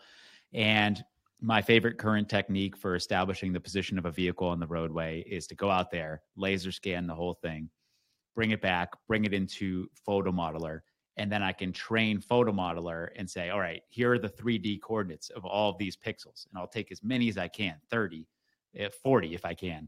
Uh, sometimes it's five or 10, but yep. at times I can get 30 or 40. Then I can account for the distortion field. PhotoModeler will correct for the distortion. It'll figure out the focal length. It'll know where the camera is. I can compare its calculated position of the camera to my scanned position of the camera and now you can bring in a car and over uh, you know a point cloud of a car and overlay it on top of uh, the pixels that relate to that car and you're like that's that's where it is. Yep. So that, that's, um, that's it's one I've of seen, my favorite uh, favorites as well and the and one of the reasons why i quite like that is it kind of gives you a nice visual deliverable at the end. You know you might then yep. go on to use that point cloud with the car position in it to do don't know, driver's view or something, or you might want to get the point where the brake lights came on and then you could wind back a little bit uh, and with a PRT on it and work out when it all started happening. So it takes you further um, for the rest of your analysis. But that can be quite time consuming, that, that approach yeah. as well. Um, and you know, if it's passing behind lampposts and things, well, there's a really quick, easy win if you know where the camera is and where the lamppost is, and you have a good model of the road. Um, so, so it's just about picking the right tool for the job, really. Like like everything we do, it's about picking the right tool for the job. But I like you, I quite like that because it's quite visual, and it's actually if you get yeah. into the situation where you need to explain that uh, to a court, because it's pictures and because you can stage people through it and now i've lined it up and then i put a car in it and then i took the picture away and now we can you know it, it, it's yep. it's a really easy way of really easy way of communicating your evidence as well so so yeah that is one of my favorites I to- I completely agree. That's one of the big advantages to using that methodology is when you go to present your evidence, it's very easy for the jury to understand what you did you can show them a fading video of the point cloud or the mesh coming over the pixels that relate to that car and then create a nice demonstrative. Yeah. The other thing I like about that methodology and I don't know how long we've been doing exactly this. PhotoModeler Premium came out. They uh, handle point clouds really well now, so I can bring point clouds in, account for the distortion of the image. And now I can look at how my point cloud aligns with those pixels. And if it's great in the middle, but way off over to the right, then I know I'm not doing a great job of accounting for distortion yet, and more control will help. Or uh, maybe I can never get the distortion properly accounted for out there, but I have to understand my positions could be a little bit skewed out there, and I shouldn't weight that portion of the analysis as much. Yeah, exactly that. Exactly that. Come actually comes back to what we said a few minutes ago. Actually, sometimes working out your tolerances is is is the hard yeah. bit, and there are times when you come in any analysis, you get to the point of going, well, that's just too unstable. I might as well just be guessing if I if I wanted to mm. put that. Yeah. You know, it's nothing more than a guess at that point um, yeah what does your toolkit look like when you're and i agree there's different tools for the different for different jobs and not everybody has the ability to pull out a hundred thousand dollar laser scanner and pull out four thousand dollar photogrammetry packages and 3d modelers and spend 40 hours uh, we understand that the, some of the law enforcement agencies especially are just they have way too much work to be able to do that. So just lining up the car with points on the road. When you are doing those more advanced analyses uh, what does your toolkit look like? Software hardware and yeah so so we use uh, a RIEGL uh, tls scanner RIEGL laser scanner. I, I, I, find them really good for uh, road surfaces because uh, but any scanner will do this. You just need to know your kit and how you get the best from it. Um, use Amped FIVE for uh, lots of the video handling, um, distortion removal, but that's that helps us because we use um, you know do do other stuff with video as well. So we we have that because of the toolkit that that, that gives us with it. But again, you can do that with with uh, other things. And what we use for the reverse projection and the lining up of things, we use PC-Crash for that.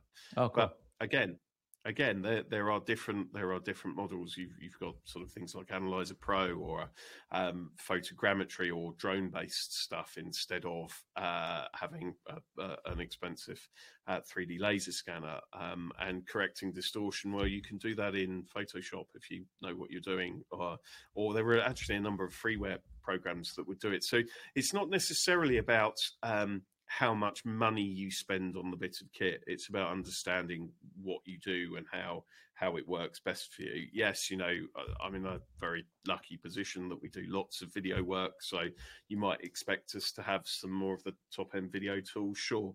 But I but what I wouldn't want people to go away with is saying, well, unless I have, you yep. know hundred thousand dollar laser scanner and you know however much these bits of software is, I, I couldn't do it because that's simply not that's simply not case. Yeah, I think that's I think that's a good point. Um, in, in, distortion correction, you know, like you said, there's some free things out there, and it, it's all a level of uh, reaching a level of uh, hopeful perfection. You know, as sometimes we calibrate exemplar cameras and does it have the exact same distortion characteristics as the subject camera? Probably not, but it's really it's really close. It's the best we can do. If I can do a field calibration where I have 30 or 40 visible 3D control points, great. I'm going to do that. Um, but sometimes, you know, or, or, put something up in front of the camera that takes enough of it that's got grids on it, lines. So the light board that we have is actually uh, a checkerboard. Um, and if you get that close enough to the camera, well, then it becomes a bit easier to correct for distortion because you know that this is a series of squares that are all straight and lined up.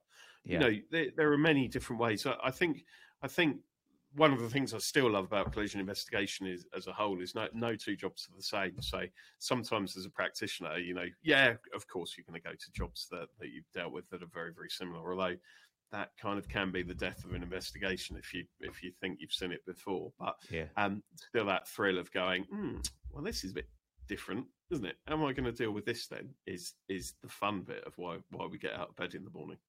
It, it really is, and and I think one of the things that we're seeing more of, at least here in the states, is body worn video, and that presents its own unique challenges for accounting for distortion because it's so extreme.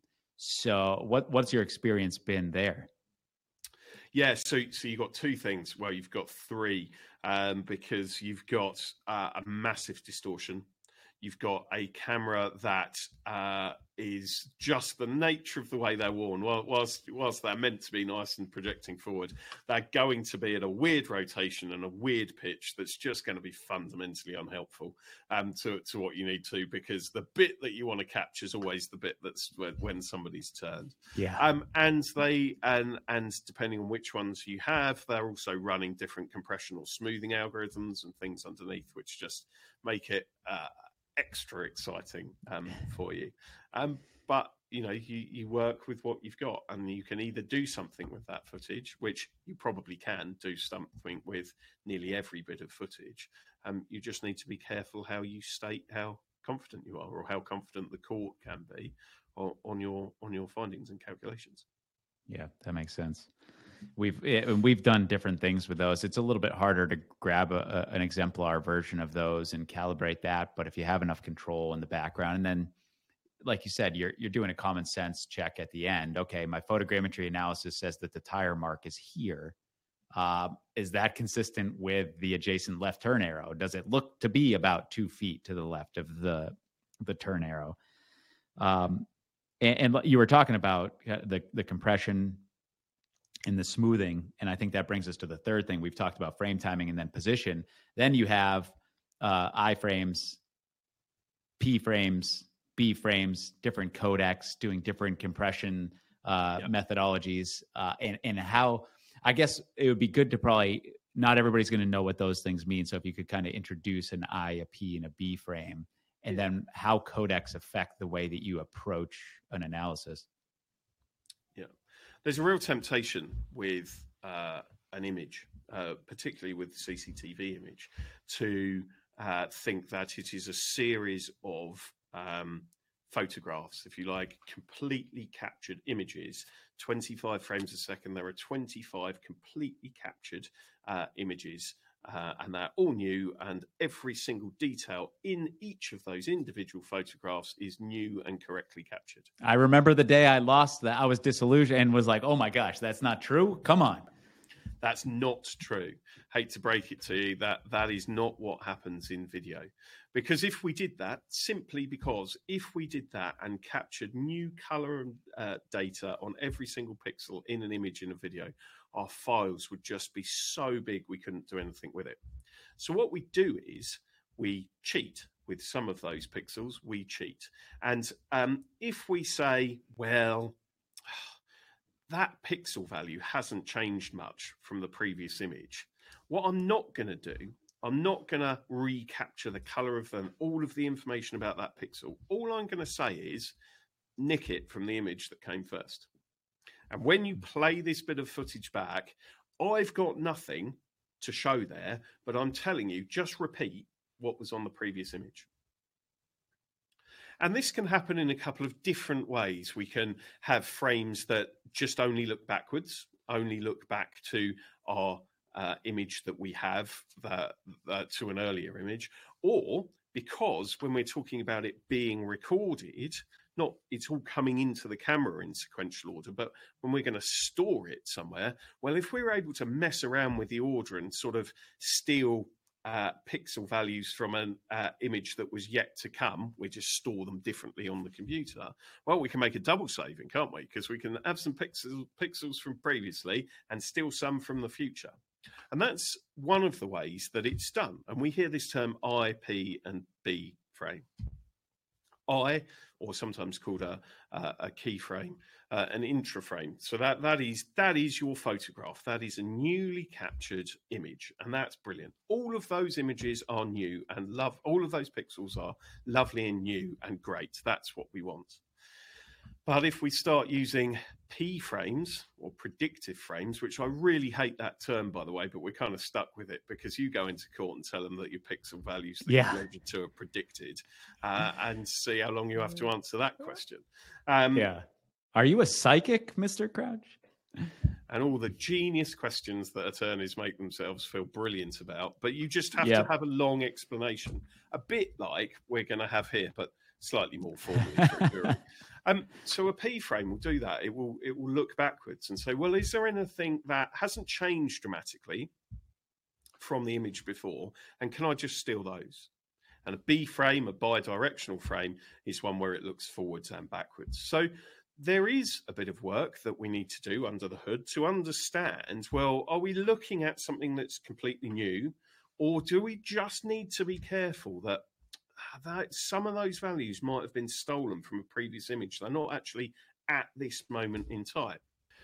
Furthermore, just to make things really exciting and just to blow everybody's mind that we haven't really uh, that, that, haven't really thought about this before I, I, can play one other trick on you if i want to with those pixel values before we talk about some of the other compression tricks um, i don't need to copy them in the same place because if i think there's been a little bit of movement i'll go yeah but i can i can move that colored pixel the red door handle, for example. And all I do in this next image is copy that red pixel, but I'll move it slightly in this one. So it's not simply the case of just going, yes, but now that I can see it's moved, everything's good. No, not necessarily, because it might have copied it and moved it. Oh, mm. now we're getting very, very, very complicated. Very, very. Yeah, how quickly. inconsiderate. That's yes. very inconsiderate. And now we're sat in this situation where we're going, oh, so I can't really trust anything in the image. Ah, but I haven't finished yet because what I'm going to do to that is I'm going to strip a load of the information out of the image because you only need a few bits and pieces to work out what's going on. The more I can strip out, the smaller my file size is going to be. And therefore, that's better. But we're really good. Our brains are far cleverer than, than we are, like to separate those two, because we're really good at picking up movement. We need relatively little information to detect there's movement in an image or detect there's changes. So if I can strip out a load of that movement information and leave you just enough that you can detect movement, your brain is going to be happy if you play it back, you're going to be happy. But that's a problem for an analyst because now not only has that some of those pixel values don't belong here, they've been copied. They've also been moved to a different place according to an algorithm, not actually where they are. And a load of the information's been pulled out well, goodness me, shall we all just pack up and go home and uh, let's not let's not bother about doing video analysis because, quite frankly, I can't even trust whether that's a car in an image because it could have gone past last week. Well, the trick is not to panic because there are bits of software that can tell you where those pixels came from, where have they been moved to, and ultimately, if you do a thorough analysis what we know is, and we come back to this movement of a vehicle, we know that vehicles can't dramatically change their speed. So if we change the way that we do an analysis and forget about going, well, I want my tolerances to be really small. So if I pick a big distance and a big time, that reduces my mathematical errors, doesn't it? True. But what happens if you can check by taking a series of real incremental speeds, lots of them? And you will see if there's been a movement because you'll end up with an outlier. And you'll know that that outlier, if you plot an acceleration line through those, well, no, it hasn't just suddenly pulled 3G. It just hasn't done that. So there's something going on here, time or distance or something that's happened in the pixels. And when you do that, you actually end up with a sudden ability to get start parking this large average speed and start talking about trends. Was it accelerating? Was it decelerating? Do you suddenly see when those brakes came on? Um, because you might not be able to see the dive of the front of the vehicle, or you're looking at the front of it and can't see the brake lights, or, or whatever. Do, do you suddenly see where this speed line trends, uh, where this trend line changes? So we want to try and actually break a little bit of convention here and and start thinking about lots of sequential speed calculations rather than a big one.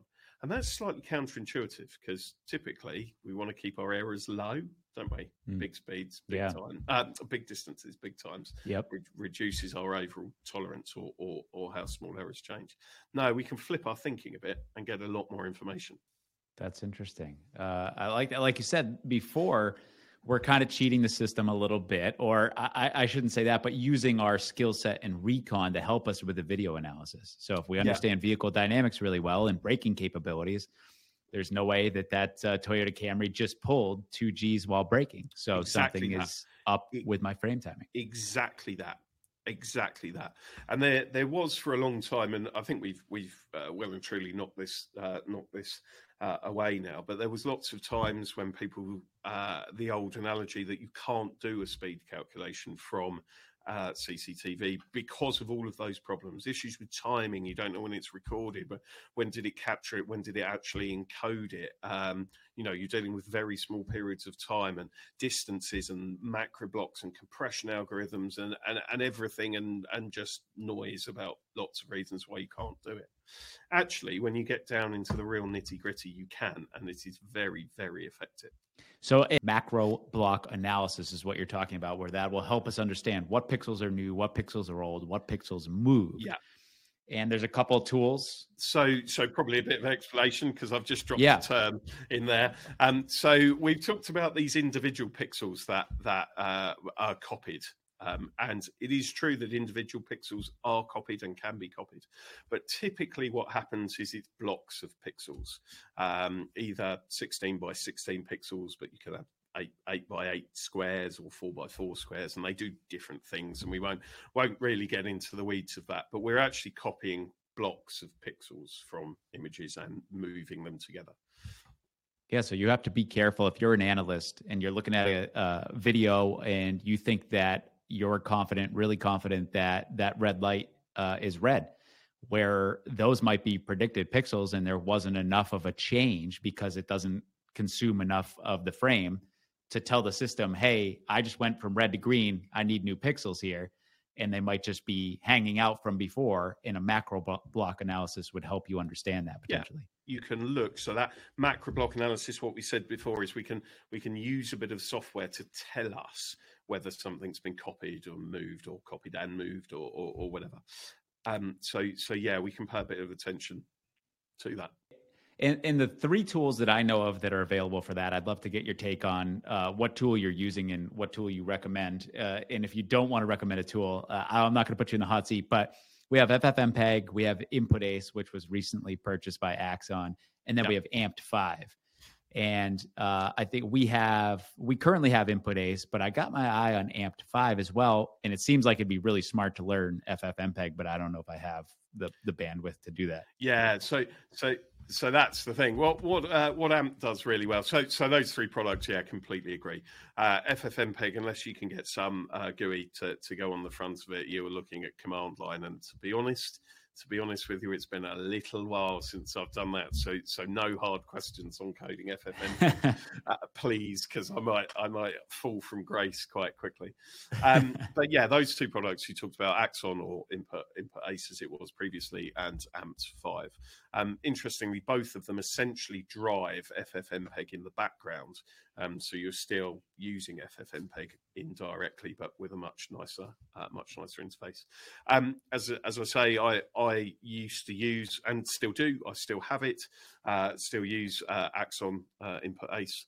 Um, and it's still a tool that I have in my toolkit. Uh, I probably use Amped FIVE uh, more now. It's got more tools. It's it's uh, it's got more things in it, but as you might expect, price points are different. Um, yeah. So so it, it, it's just whatever it's whatever fits. But both of those products, uh, yeah, no no issues with using any of those.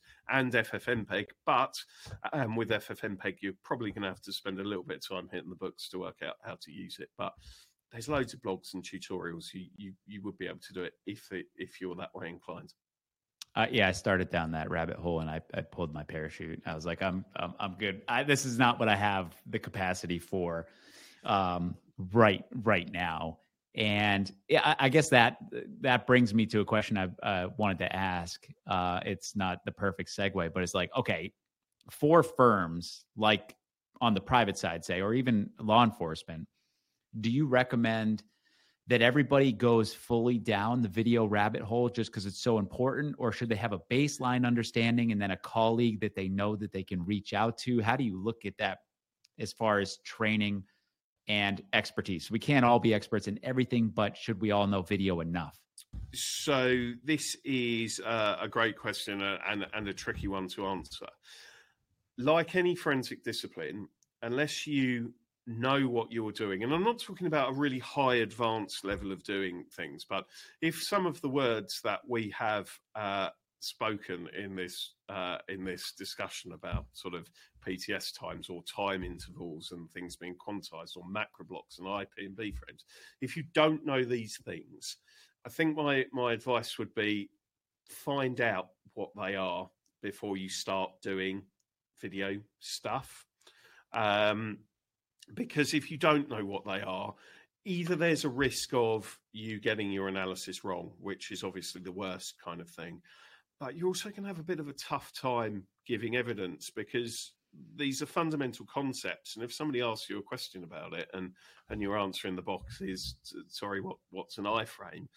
it's going to end pretty badly for you. So so if you if you don't know what they are go and find out. There, there are loads of courses, LEVA courses, those, those, kind of things. Do some reading. There's some good texts on it.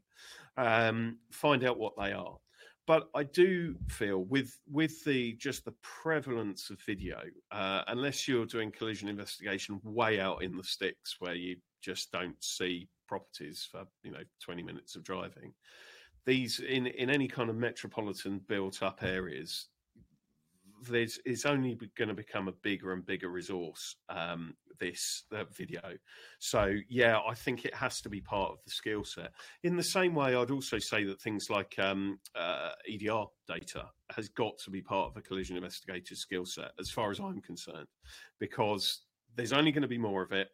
It's such a golden resource, and you've got to be over it. I think. Yeah, that's that. I, I would agree with that take as well. And I kind of followed a similar path to you, just in that I did not plan on going deep down the video rabbit hole because I have enough uh, to worry about already. But it just punched me in the face. And it's like, you have to know how to do this if you want to be a competent recon now. So I remember, like, you know, 2005 or so, a lot of recons threw up their hands and they said, man, this CDR stuff is complex. I got to buy that whole kit. I got to learn that stuff. I'm just going to outsource that when I need it. Uh, and I think that for the most part, 95% of the community has gone the other way and just said, well, this is so important to these analyses. I need to have that kit. I need to learn from Rick Ruth and Rusty Haight and uh, Brad Muir and be knowledgeable about this. And uh, I tend to agree that that's what you have to do with video to a certain extent. You don't have to be Mark Crouch, but you have to know the basics of video yep. analysis if you want to do some things. Exactly. And then you that. can just do the passing point analysis. You know, it's it's not super complex if you know when the frame was written and what the health of the frame is. Exactly that. And and like any area, you can't be excellent at every discipline. You you just can't. One of the key things of being an expert is understanding when you've met your limit or identifying that something isn't quite right here, but you don't know what it is. That's the time to pass stuff on. Absolutely. That's the time to pass stuff on. And you certainly shouldn't feel bad or down about that at all. That that's the very epitome of being an expert is knowing when you've reached your limit. Um, but knowing when you've reached your limit, you have to have a certain level of understanding because otherwise it's just ignorance, isn't it? So you have to understand these concepts and then understand when when uh, things have gone uh, a bit beyond that. Um, so yeah, do just understand what it is, uh, understand some of those terms, and um, yeah, and then you might find you might find actually you can do a lot more than you thought you could. So uh, the next thing I wanted to talk about is codecs a, l- a little bit, and if you could first, I guess, just define what a codec is, and then how does that play into your analysis? Like, do you show up, see what the codec is, and be like, oh, okay, this codec is going to require me to do X, Y, and Z? So codec uh, it's, it's is it an acronym? Can you call it an acronym? Um, it stands for coder decoder. So co decoder codec C O D E C. Sometimes called compressor decompressor um, because of the function that that it actually has. Um, what that does is uh, we've talked about this video file being uh, a digital file um, because light enters a camera lens. Well, we haven't really said that, but light enters a camera lens and it falls on a sensor, and then we're digitizing that. Um, we're digitizing that uh, light on a sensor to try and get out the other end a series of ones and noughts that computers like, so they sit on their computer. But there's a convention uh, to how we can write those ones and zeros, and we talked earlier a little bit about, well, we're going to do some cool stuff with these pixels and copy some things. And without getting really into the weeds of it, that is essentially what a what a compressor is doing that the cobit of codec is doing it's giving the convention that this bit of uh, footage is going to be written to uh, a, a computer that's going to take this stream of light and get it into computer language but in order to then play that back, we need to decompress it. I need to know the way in which I'm meant to read those ones and zeros back. Uh, and so I need to know how it was recorded so that I can drag all of the data back. If you think of it a bit like um, sort of, I don't know, a French to German dictionary, um, if I write something down that, that is in French and I want it to be in German, I use a French to German dictionary. In order to understand, because I don't speak German, I don't speak French either, but let's let's let's go with the analogy. In order for me to understand it again in French, I need to use the German to French translator. And we park all of the idiosyncrasies of language structure and things like that. But I need to make sure that I'm using the reverse. I need to know what it was transferred to and how I get it back again. In that process, nearly always we're going to drop some detail. As as we said, a bit like language, some of the sentence structure, some of the nuance we might lose, but that's okay. We understand that's going to happen in the process, but we need to translate it back in the way that it was written. Now, sometimes if we translate it really, really badly, we use the wrong decoder. Well, we just won't play it, or we just get absolute gobbledygook out the other end, and and it won't play or it won't do it. Um, and we've probably seen those scenarios on our computers where we've put in a bit of CCTV footage, and you get that message that says uh, you don't have the codec or codec unrecognized. What your computer's actually telling you is, I don't know how to translate these strings of ones and zeros into a video file that you can see. I, I don't know how to do it. Now, that is not great for us, but it's not as dangerous as um, as getting the slightly wrong codec. What do I mean, slightly wrong codec? It's either right or wrong. Yeah, that's true. But you can have codecs that will play back some of it, mm. that could translate some of it. And on your screen, it pops up in front of you a video file that you're playing back. So you think you've got it all.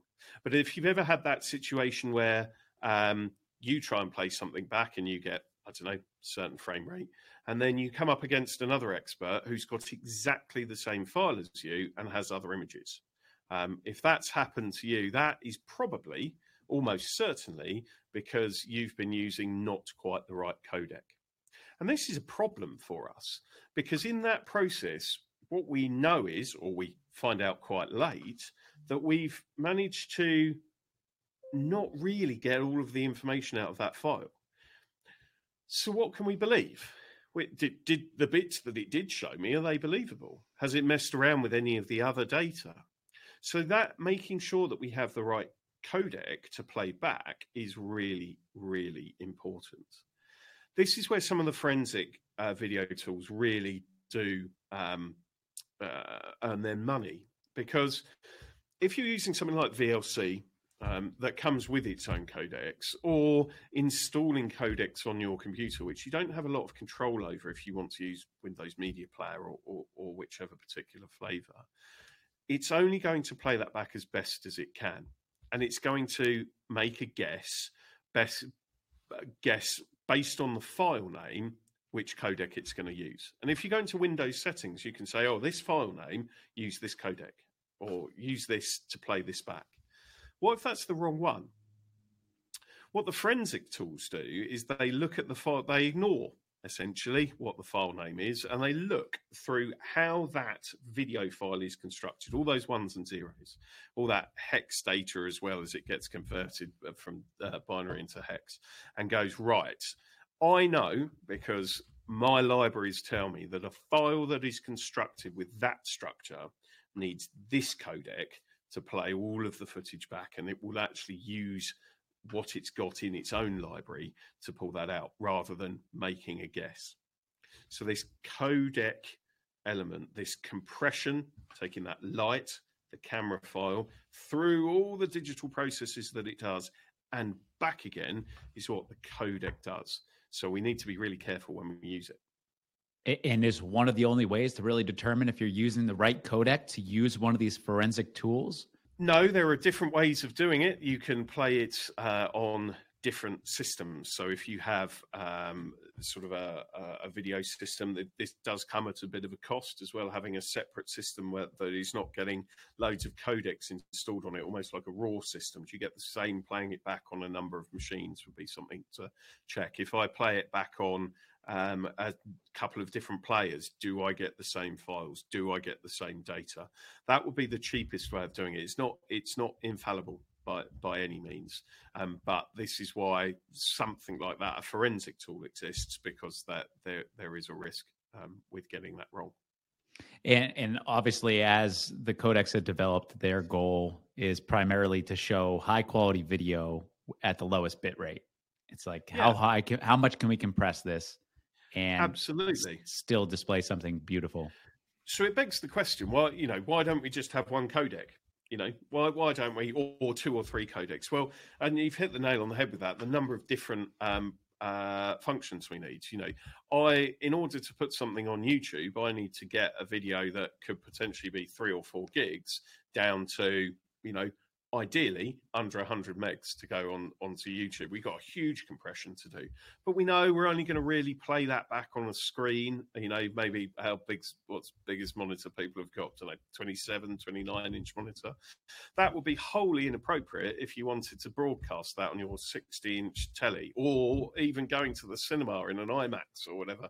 You know, the codecs exist for almost for the end product and they are wild and they are varied. Um, so there, I can't remember. There, there's some real anecdotal uh, evidence. I don't, I don't think anybody knows, but uh, there are numbers ranging from five thousand to to twenty five thousand when you when you ask people how many codecs there are. That the the short answer to that is nobody knows, but there's lots. Yeah, exactly. More than you could ever keep track of. And two of the the really popular ones that I know of anyway are uh, AVC, Advanced Video Coding, and then HV, uh, HEVC. I'm sorry, uh, yeah. and I think it's what it's abbreviated H dot two six four and then H dot two six five. Yeah, you see a lot more H two six five now. Yeah, so that's coming out a lot now. And does that change the IBP and the motion detection? Is there a big difference between those, or is have you found that they're pretty similar? Um, yeah. So the idea, so, so the reason why H265 exists and it supersedes H264 uh, is to ensure that um, you can compress files more. You know, as as uh, the cameras that we carry around in our pockets, you know, what what's the latest iPhone? 20, 24 uh, megapixel camera and it's recording at something like a video, something like 12 or is it 15 megapixels? That's only ever going to get more because camera manufacturers, you try, they sell their latest phone yeah. on how many megapixels it's got. You know, it's one of the things you'll see. So that data is only going to, you're going to get more and more color information, more pixels, more data. So in order to still be able to use it on YouTube, we're going to need to compress uh, more. So it's different. It's a different compression protocol, but it um, compresses larger files more heavily. And the the but, your analyses of motion in them seem to remain generally consistent. You go through the same process, um, and and it behaves in a similar manner anyway.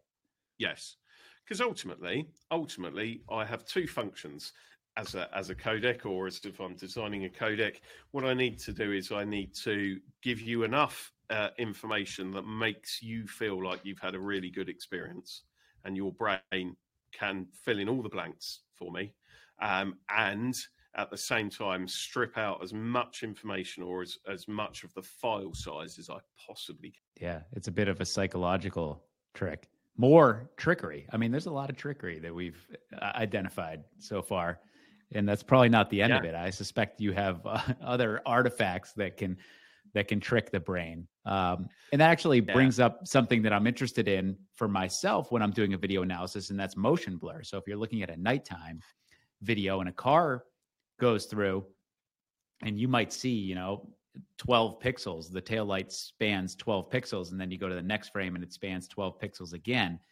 When you're doing the motion analysis there, what's your take on do you start both of them at the beginning of the tail light, at the end of the tail light, somewhere in between, or is there a range you have to account for? So, uh, uh, if uh, we need to be careful of using uh, of understanding uh, what a rolling shutter is here in that different that a part of an image is captured at a different time to to another part but if we if we park that argument uh, for a second and and say that this is a global shutter where you're more likely to get that motion blur well you would, would, get that blur anyway. yeah where the whole shutter is going to open at once right. and it's all going to close at once so, yep. yeah um, which is how you get blur in in the generally. Um, what you want to be doing in that case, as a general rule, is is picking the same part, because you know that the first part of the tail light was uh, when the exposure first started. Uh, it doesn't actually have a physical aperture, but when the sensor started recording, and the end of it was when the sensor shut off. So as long as you're using the same part, either the, the beginning part of the exposure or the end part of the exposure, you should generally be okay. What you wouldn't want to be doing is mixing those two. Yeah, you wouldn't want to mix the two because your the the time interval is different. Yeah, because you'd be accounting for a frame rate plus an exposure. That was a selfish question because I see that all the time, and that's currently what my thought on that was. But I'm I'm glad to hear it uh, corroborated by somebody more expert in video analysis than me. But but again, you know, I don't I don't think that um, I don't you know uh, we're we're assuming that that's not done sort of disingenuously. It's not done deliberately um, to try and get the speed of the vehicle up, or you know bring the gap closer, you can reduce right. the speed. Um, it, it's just it's it's kind of a lack of understanding, and it comes back to the bit we said before: is like if if you're not really happy with the concept, or you don't really understand how uh, an image is captured in its basic sense. You know, there's an exposure, however that's done. You know, and and and there's a fixed period of time that the sensor's capturing light. Well, you can easily fall into those traps. Not not not deliberately trying to be wrong, but you go like, oh, I can see a really nice line here and a really nice line here, and you just make that mistake without without realizing. Yeah. Uh, and one thing I wanted to we we mentioned this before recording, and it's something that we're seeing a ton of right now, is uh, law enforcement officers specifically, and I understand why they do it because it's the easiest thing to do. They show up to the uh, building, the business that has the video, and they don't have a USB drive, they don't know how to export the video, whatever it is, they whip out their iPhone, video the video. We that's what we get, and then two years later we get the case, and it's like, well, of course that data is not still on that surveillance system, so this is what we have. One, is that the best way to record video? Uh, and then two, what do we do if that's what we get?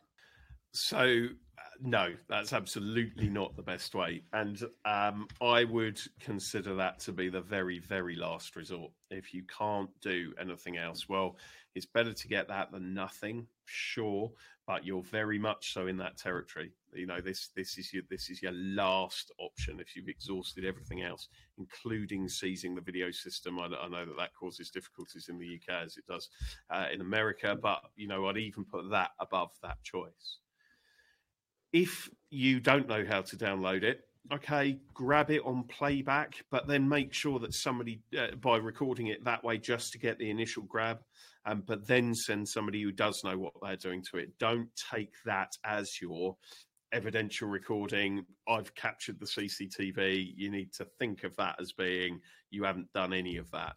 It'd be in the same way that you would, you know, you wouldn't take, um, you know, you wouldn't use your um, uh, your body camera to record some fingerprints that you saw at the side of a murder scene in blood, you wouldn't go, "Yeah, I've got those fingerprints." All done. Off. You just wouldn't do it. It's crazy. But you might go, "Well, I'm just going to quickly capture it now and then send somebody." You could, you know, that that's okay. But you'd never sit there and go, "Yep, got them."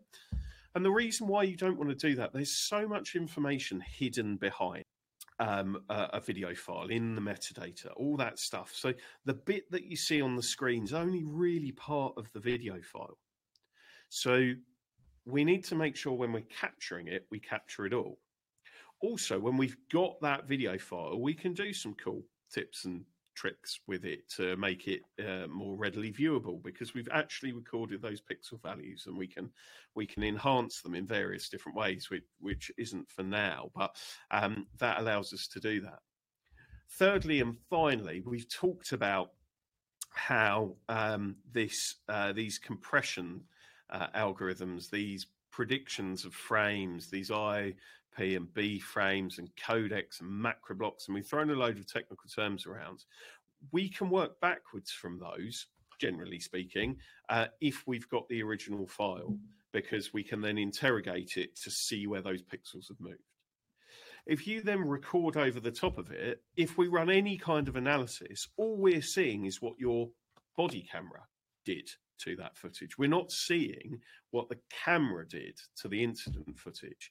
And you've just completely obliterated any potential we had to go and work out what happened at the scene.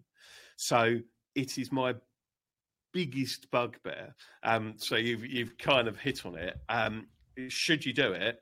Uh, only if your other option is uh, I'm never going to get this footage.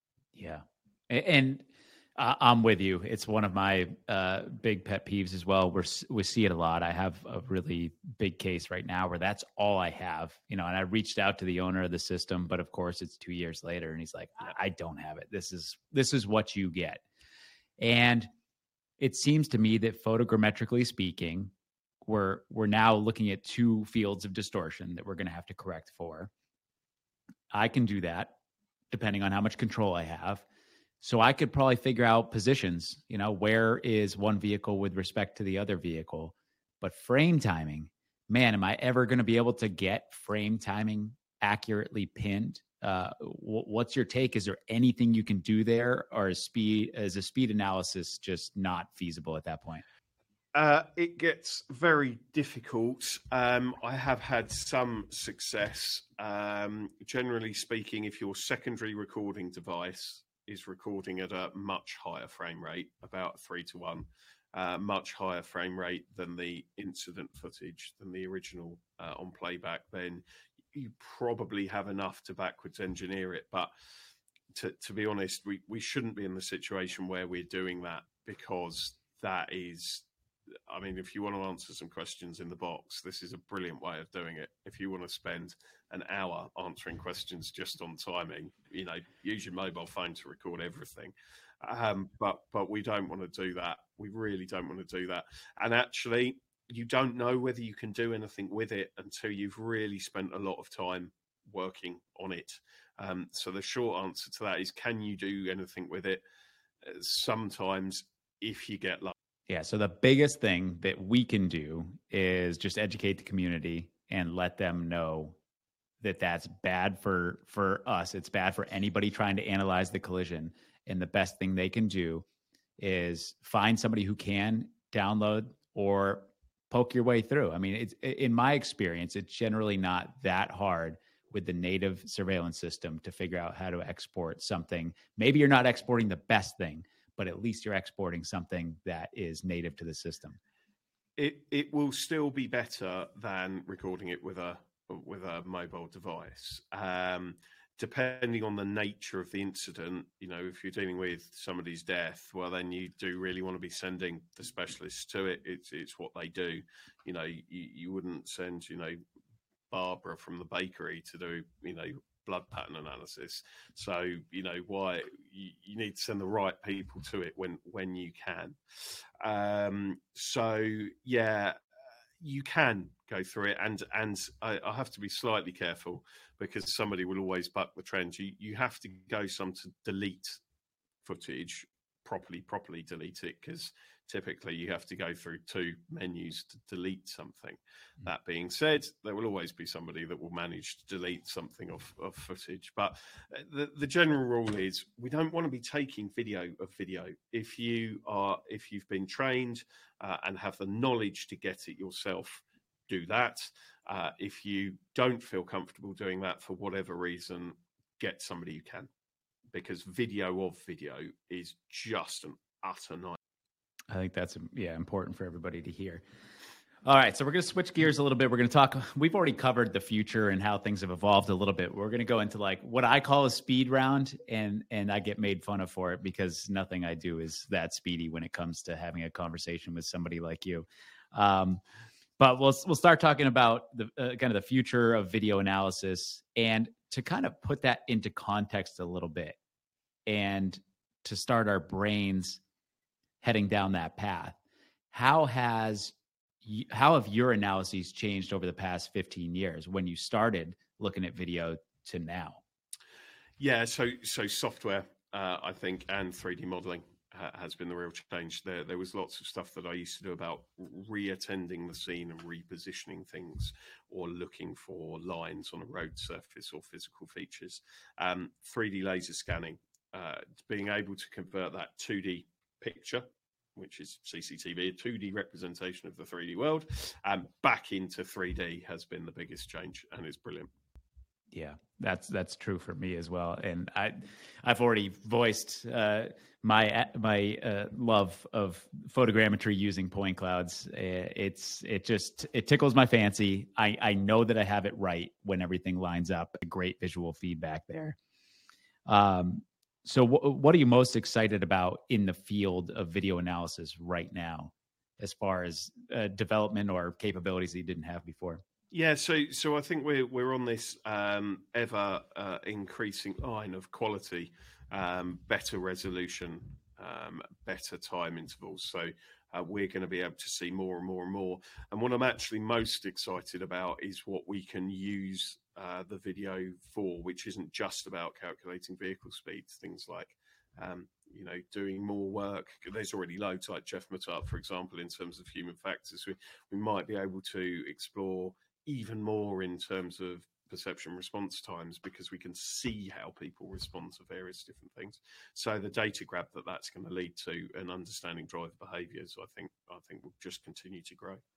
Yeah, I'm I'm excited about that too. And one of the things that I'm hoping to do is perform naturalistic studies of motorcycle braking rates on their way into impact because that's something that's a big gap in the literature right now. And now with this very reliable video out there and and EDRs on Kawasaki, I was just given a presentation in SoCal uh, yesterday, and one of the officers came up to me at the end of the presentation. He said, "I have uh, Kawasaki data." So EDR data from this motorcycle, and I also have great video of it. And I was like, well, that's a perfect uh, uh, study to put into a paper if we can accumulate 20 of those cases where we can very confidently establish the braking rate of the motorcycle on the way into impact. Now we have the best data set available. So uh, I, I, agree. I'm totally excited about that. We, we know a few bits and pieces. If you know if they if they lock out the front wheel, we know that kind of thing. But but what do riders actually do when they don't lock out the front because they're, they're trying to balance it. You know, how how how how does that look? Is it 0.5? Is it 0.6? Do, do we know?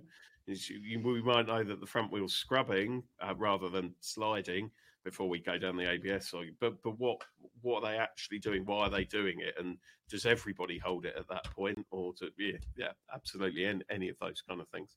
Yeah, it's a big gap in the literature right now where we have a lot of controlled testing. We don't have a lot of naturalistic testing. The naturalistic data that we do have is very strange in that it's suggesting that riders are braking at like 0.35 to 0.4 Gs on their way to impact. And that's mm. it's not consistent with what I'm seeing in my casework. So there's there's a lot more work to be done there. On that front, just kind of a call to the community if you're listening to this and you have uh, Kawasaki EDR data or really good video of a motorcycle pre-impact that we could use to calculate pre-impact braking rates uh, and you're able to share it, please shoot me an email. I'd like to incorporate it into uh, an upcoming paper. And that brings me actually perfectly to my next question. Uh, are there any gaps in the literature with respect to video analysis that you're seeing?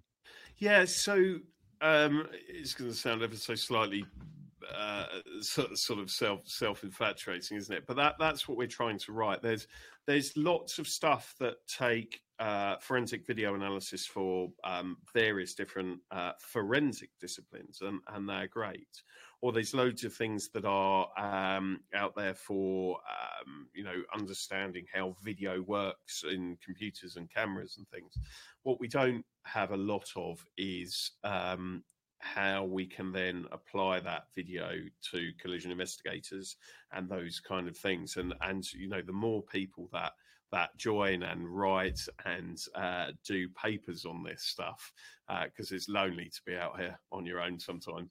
Um, you know, the the more people that get uh, involved in that in in our industry will be better. Yeah, I, I, I agree. Like I was saying before, there's not a lot of collision reconstructionists that uh, at least publicly do a lot of work with video analysis and make that information available.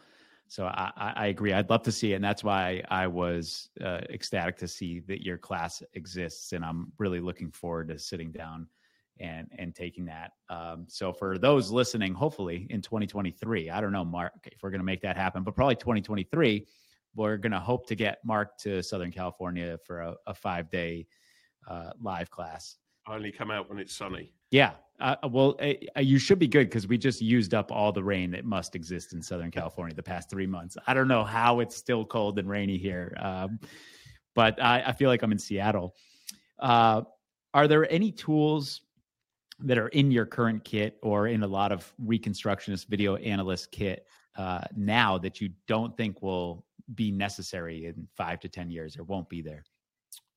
Yeah, I, I think the um, not necessarily a piece of kit, but but the need to re-attend a scene um, to position objects, or I mean, there might be the very rare occasion, but but to go back or, or physically walk down the road taking meter measurements and seeing with a, a pole what a meter looks like, or trying to position a car back, I, I think that will go, um, and we're probably not a million miles away from that going pretty soon um, just because of the things that, that 3D laser scanning brings to the party, or or any kind of photogrammetry, actually, in in that sense, uh, any kind of point cloud generation.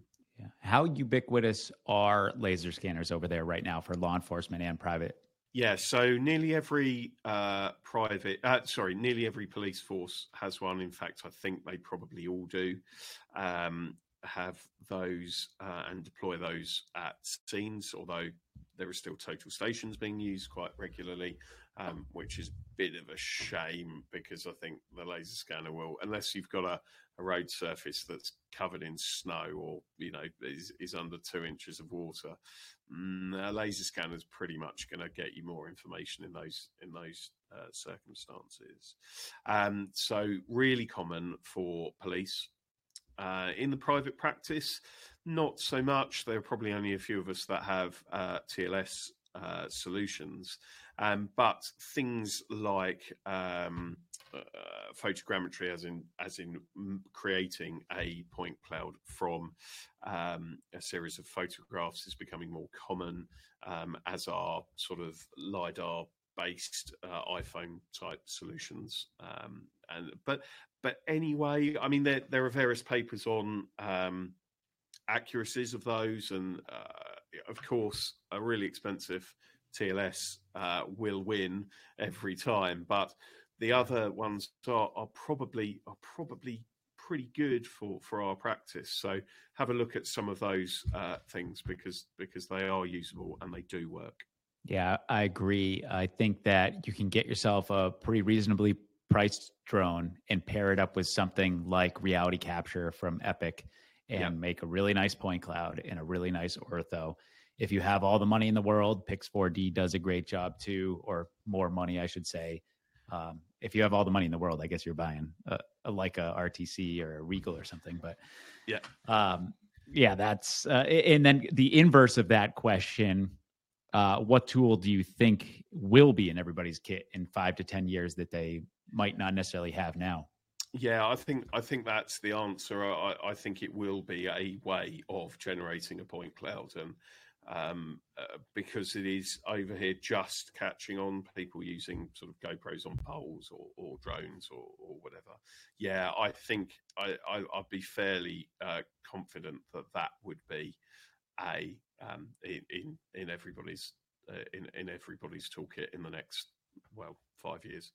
And it's just getting easier and easier. I mean, I had a, a conversation with Anthony Cornetto uh, a couple days back, and he's a big photogrammetry 3D modeling guy.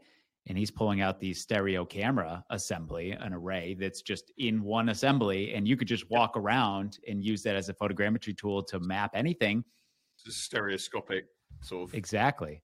And it seems like we're not far. I mean, if you put two of those on the outskirts of your pickup truck, well, I know you don't have a lot of pickup trucks there, but in America, that's all we do pickup trucks everywhere. But, you know, they're like eight feet wide. You drive down a lane and you have a couple cameras on the sides of the windshield. And like, can we create a great point cloud just from that? Just drive through real quickly. You, if you're at 200 frames a second or something, which is not uh, too far fetched now with the GoPros, uh, it seems it seems possible. So it'll be really interesting to see how that develops. If you could just drive down the roadway and map everything out. Yeah not put yourself in harm's way. Um, what so AI, obviously a hot topic right now with Chat GPT and all that, hasn't really been very practical until recently. It doesn't seem, but video analysis seems like a spot where AI could really kind of dig in and start analyzing some of those patterns you were talking about earlier with frame rates and macro block analysis, which I guess already could be perceived as some sort of AI. But how do you see AI affecting video analysis, if at all? Yeah, I, this this is a tricky one because obviously the uh, we're never going to stop AI rolling out. Um, but there's a number of different papers. It, it's almost like it's split the forensic community, hasn't it? AI. They, they, you, you, seem to have to be in one camp or the other. That, that this is totally inappropriate to allow a computer to do a forensic investigation, or uh, this is going to change the world. Um, I think there will be areas where it will be very useful in uh, video analysis. I, I, I think calculating a vehicle speed will be uh, still uh, not AI, as in it won't be computer learned. It may well be computer vision, as in you give it some dimensions of the word, road and it calculates the speed from the pixel values, but that's not AI because it's not learning. I think things like um, understanding frame rates of cameras, building that database of this, I know what this camera is, and I can then predict its frame rate from all of the other information that we've got from cameras of its type. Um, things hmm. like vehicle ID, perhaps it's already rolling in in terms of facial ID, another hot topic. Um, but those kind of things for fail to stop collisions, uh, hit and runs where where cars flee the scene and you've got to ID a vehicle. I think probably there. Um, but nobody really knows, do we? We don't quite know what's going to happen with AI, but video does seem to be areas where it where it would play. Digital data is what it loves, and video is digital data. Yeah, that, that's a really cool idea. Like you're saying, with vehicle identification and hit and runs, you you I, it's kind of like a captcha, you know. Like if you could have a human say, "Oh, that's a 1988 Oldsmobile," and you do that enough times, and the computer's like, "Okay, I know what they look like now."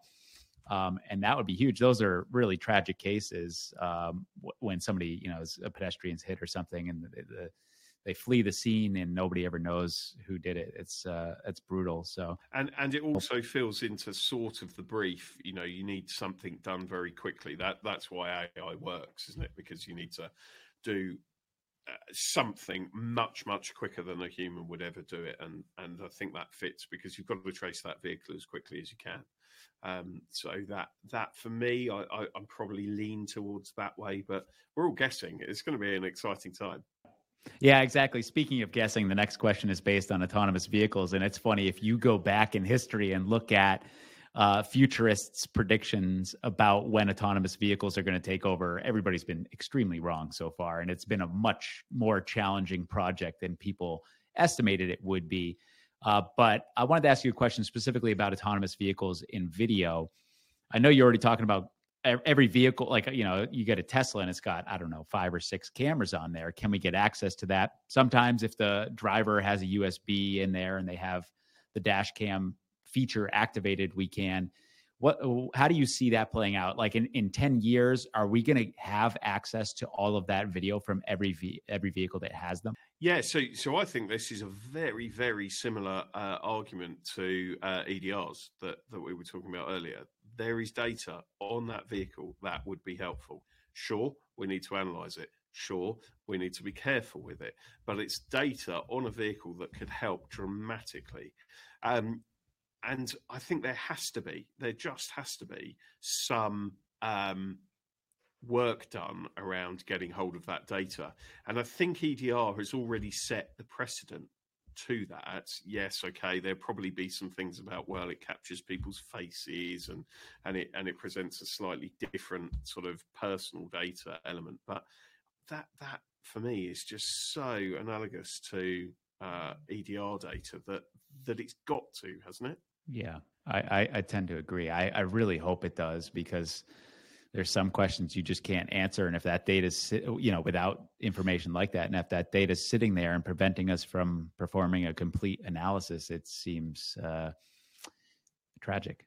The only the only thing that I've seen, I have seen camera from uh, a Tesla, um, is that the timing issue is just all over the place, and I think there's a distinction here um, I think, as we said, about the difference between uh, a camera used for the autonomous function and a camera used for um, uh, and a camera used to capture the the outside world in in a in a traditional camera sense. And you know, if it's being used as part of the vehicle system, um, whether that sits on conventional CAN bus or something like a Tesla has a has a different communication protocol for the autonomous function, um, well, then the usual issues play. I think with well, what's the CAN bus doing? What are we doing with timing? What what is the signal that's going around?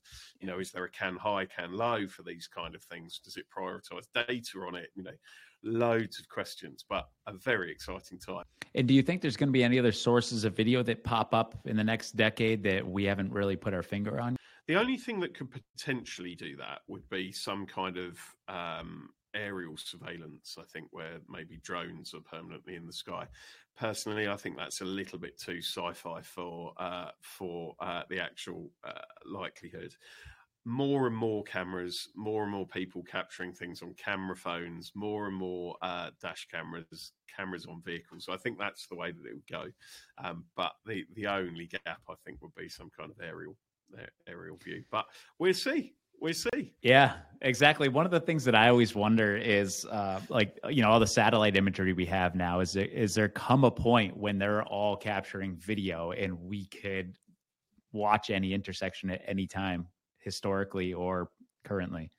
That would be nuts. That would be uh, probably not in my lifetime, but you know, I, I might, I might, I might eat my words. They will probably all be uh, killed off by AI by then, if, anyway. So, uh, so in in 15 years from now, we're looking at 2038. Um, what do you think a, a typical video analysis is going to look like? Is it going to be pretty much what it is now, or are there going to be a lot? Uh, di- are there going to be different tools, different techniques? Uh, what do you think? Yeah, I think I think I sort of sort of alluded to it slightly earlier on the AI question. I, I think machine vision, I think will help. I, I, think we will give it the parameters, as in the road sizes, um, and then effectively let it crack on, calculate the pixel changes, the pixel displacements, um, and it will do it without um, our involvement. I, I, think that that is coming. Um, yeah, there'd be various controls like like anything that that automates, but yeah, machine vision. I think for speed calculations. Eh, yeah, so the human comes in, we provide the judgment, we provide the some of the foundational information, and it cranks through and does all the work for us and saves us the 40 hours or whatever we're spending right now performing those analyses. I, I would love that. You know, I, I'm happy to spend time to use my judgment and experience and help a case along. But the tedious, repetitive work, I would love to pass that off to a machine. Um, well, we yeah, we, so we go in two and a half hours. Uh, wanted to start to wrap things up. Uh, I really appreciate you taking the time, especially I know uh, what is it's pretty late for you there right now. I think it's, it's gonna be nine o'clock. Uh, quarter past nine. O'clock? Yeah, that's. I couldn't tell. You, you look bright eyed and, and bushy tailed. Uh, so, where do people uh, find you if they want to reach out? What's the best way to follow you and see what you're up to? Yeah, so uh, LinkedIn, we're on LinkedIn. Uh, so, I'm on LinkedIn, FCIR, we're on LinkedIn as the full name, Forensic Collision Investigation Reconstruction Limited. Um, our website, www.fcir.co.uk, um, or just reach out. Uh, I'm normally I'm normally around talking at something or other. People can't get rid of me at the moment. It's great. Uh, they, um, um, but yeah, I just just ask questions as you've probably um, as you've probably uh, gathered through this this uh, podcast that, that I love talking about video. In fact, you can't get me to stop. My wife thinks I'm great fun at dinner parties. Um, but yeah. but yeah, no, al- always happy to talk. If there are questions, things you come across, anything that's slightly odd, something that you need a bit of a steer on, please please reach out. Awesome, thanks, Mark. And then this is the book. I have a copy here at the office, and then uh, Marcus Publishing the second edition. Yeah, so I'm gonna have to get my hands on that and see uh, what else has been updated other than what we discussed. Uh, but thanks again, Mark. Hey everyone, this is Lou again. One more thing before you take off, and that is my weekly bite sized email to the point. Would you enjoy getting an email from me every Friday discussing a single tool, paper, method, or update in the community? Past topics have included Toyota's vehicle control history, including a coverage chart, ADAS, that's Advanced Driver Assistance Systems, Tesla vehicle data reports, free video analysis tools, and handheld scanners. If that sounds fun and useful, head to lightpointdata.com slash to the point to get the very next one.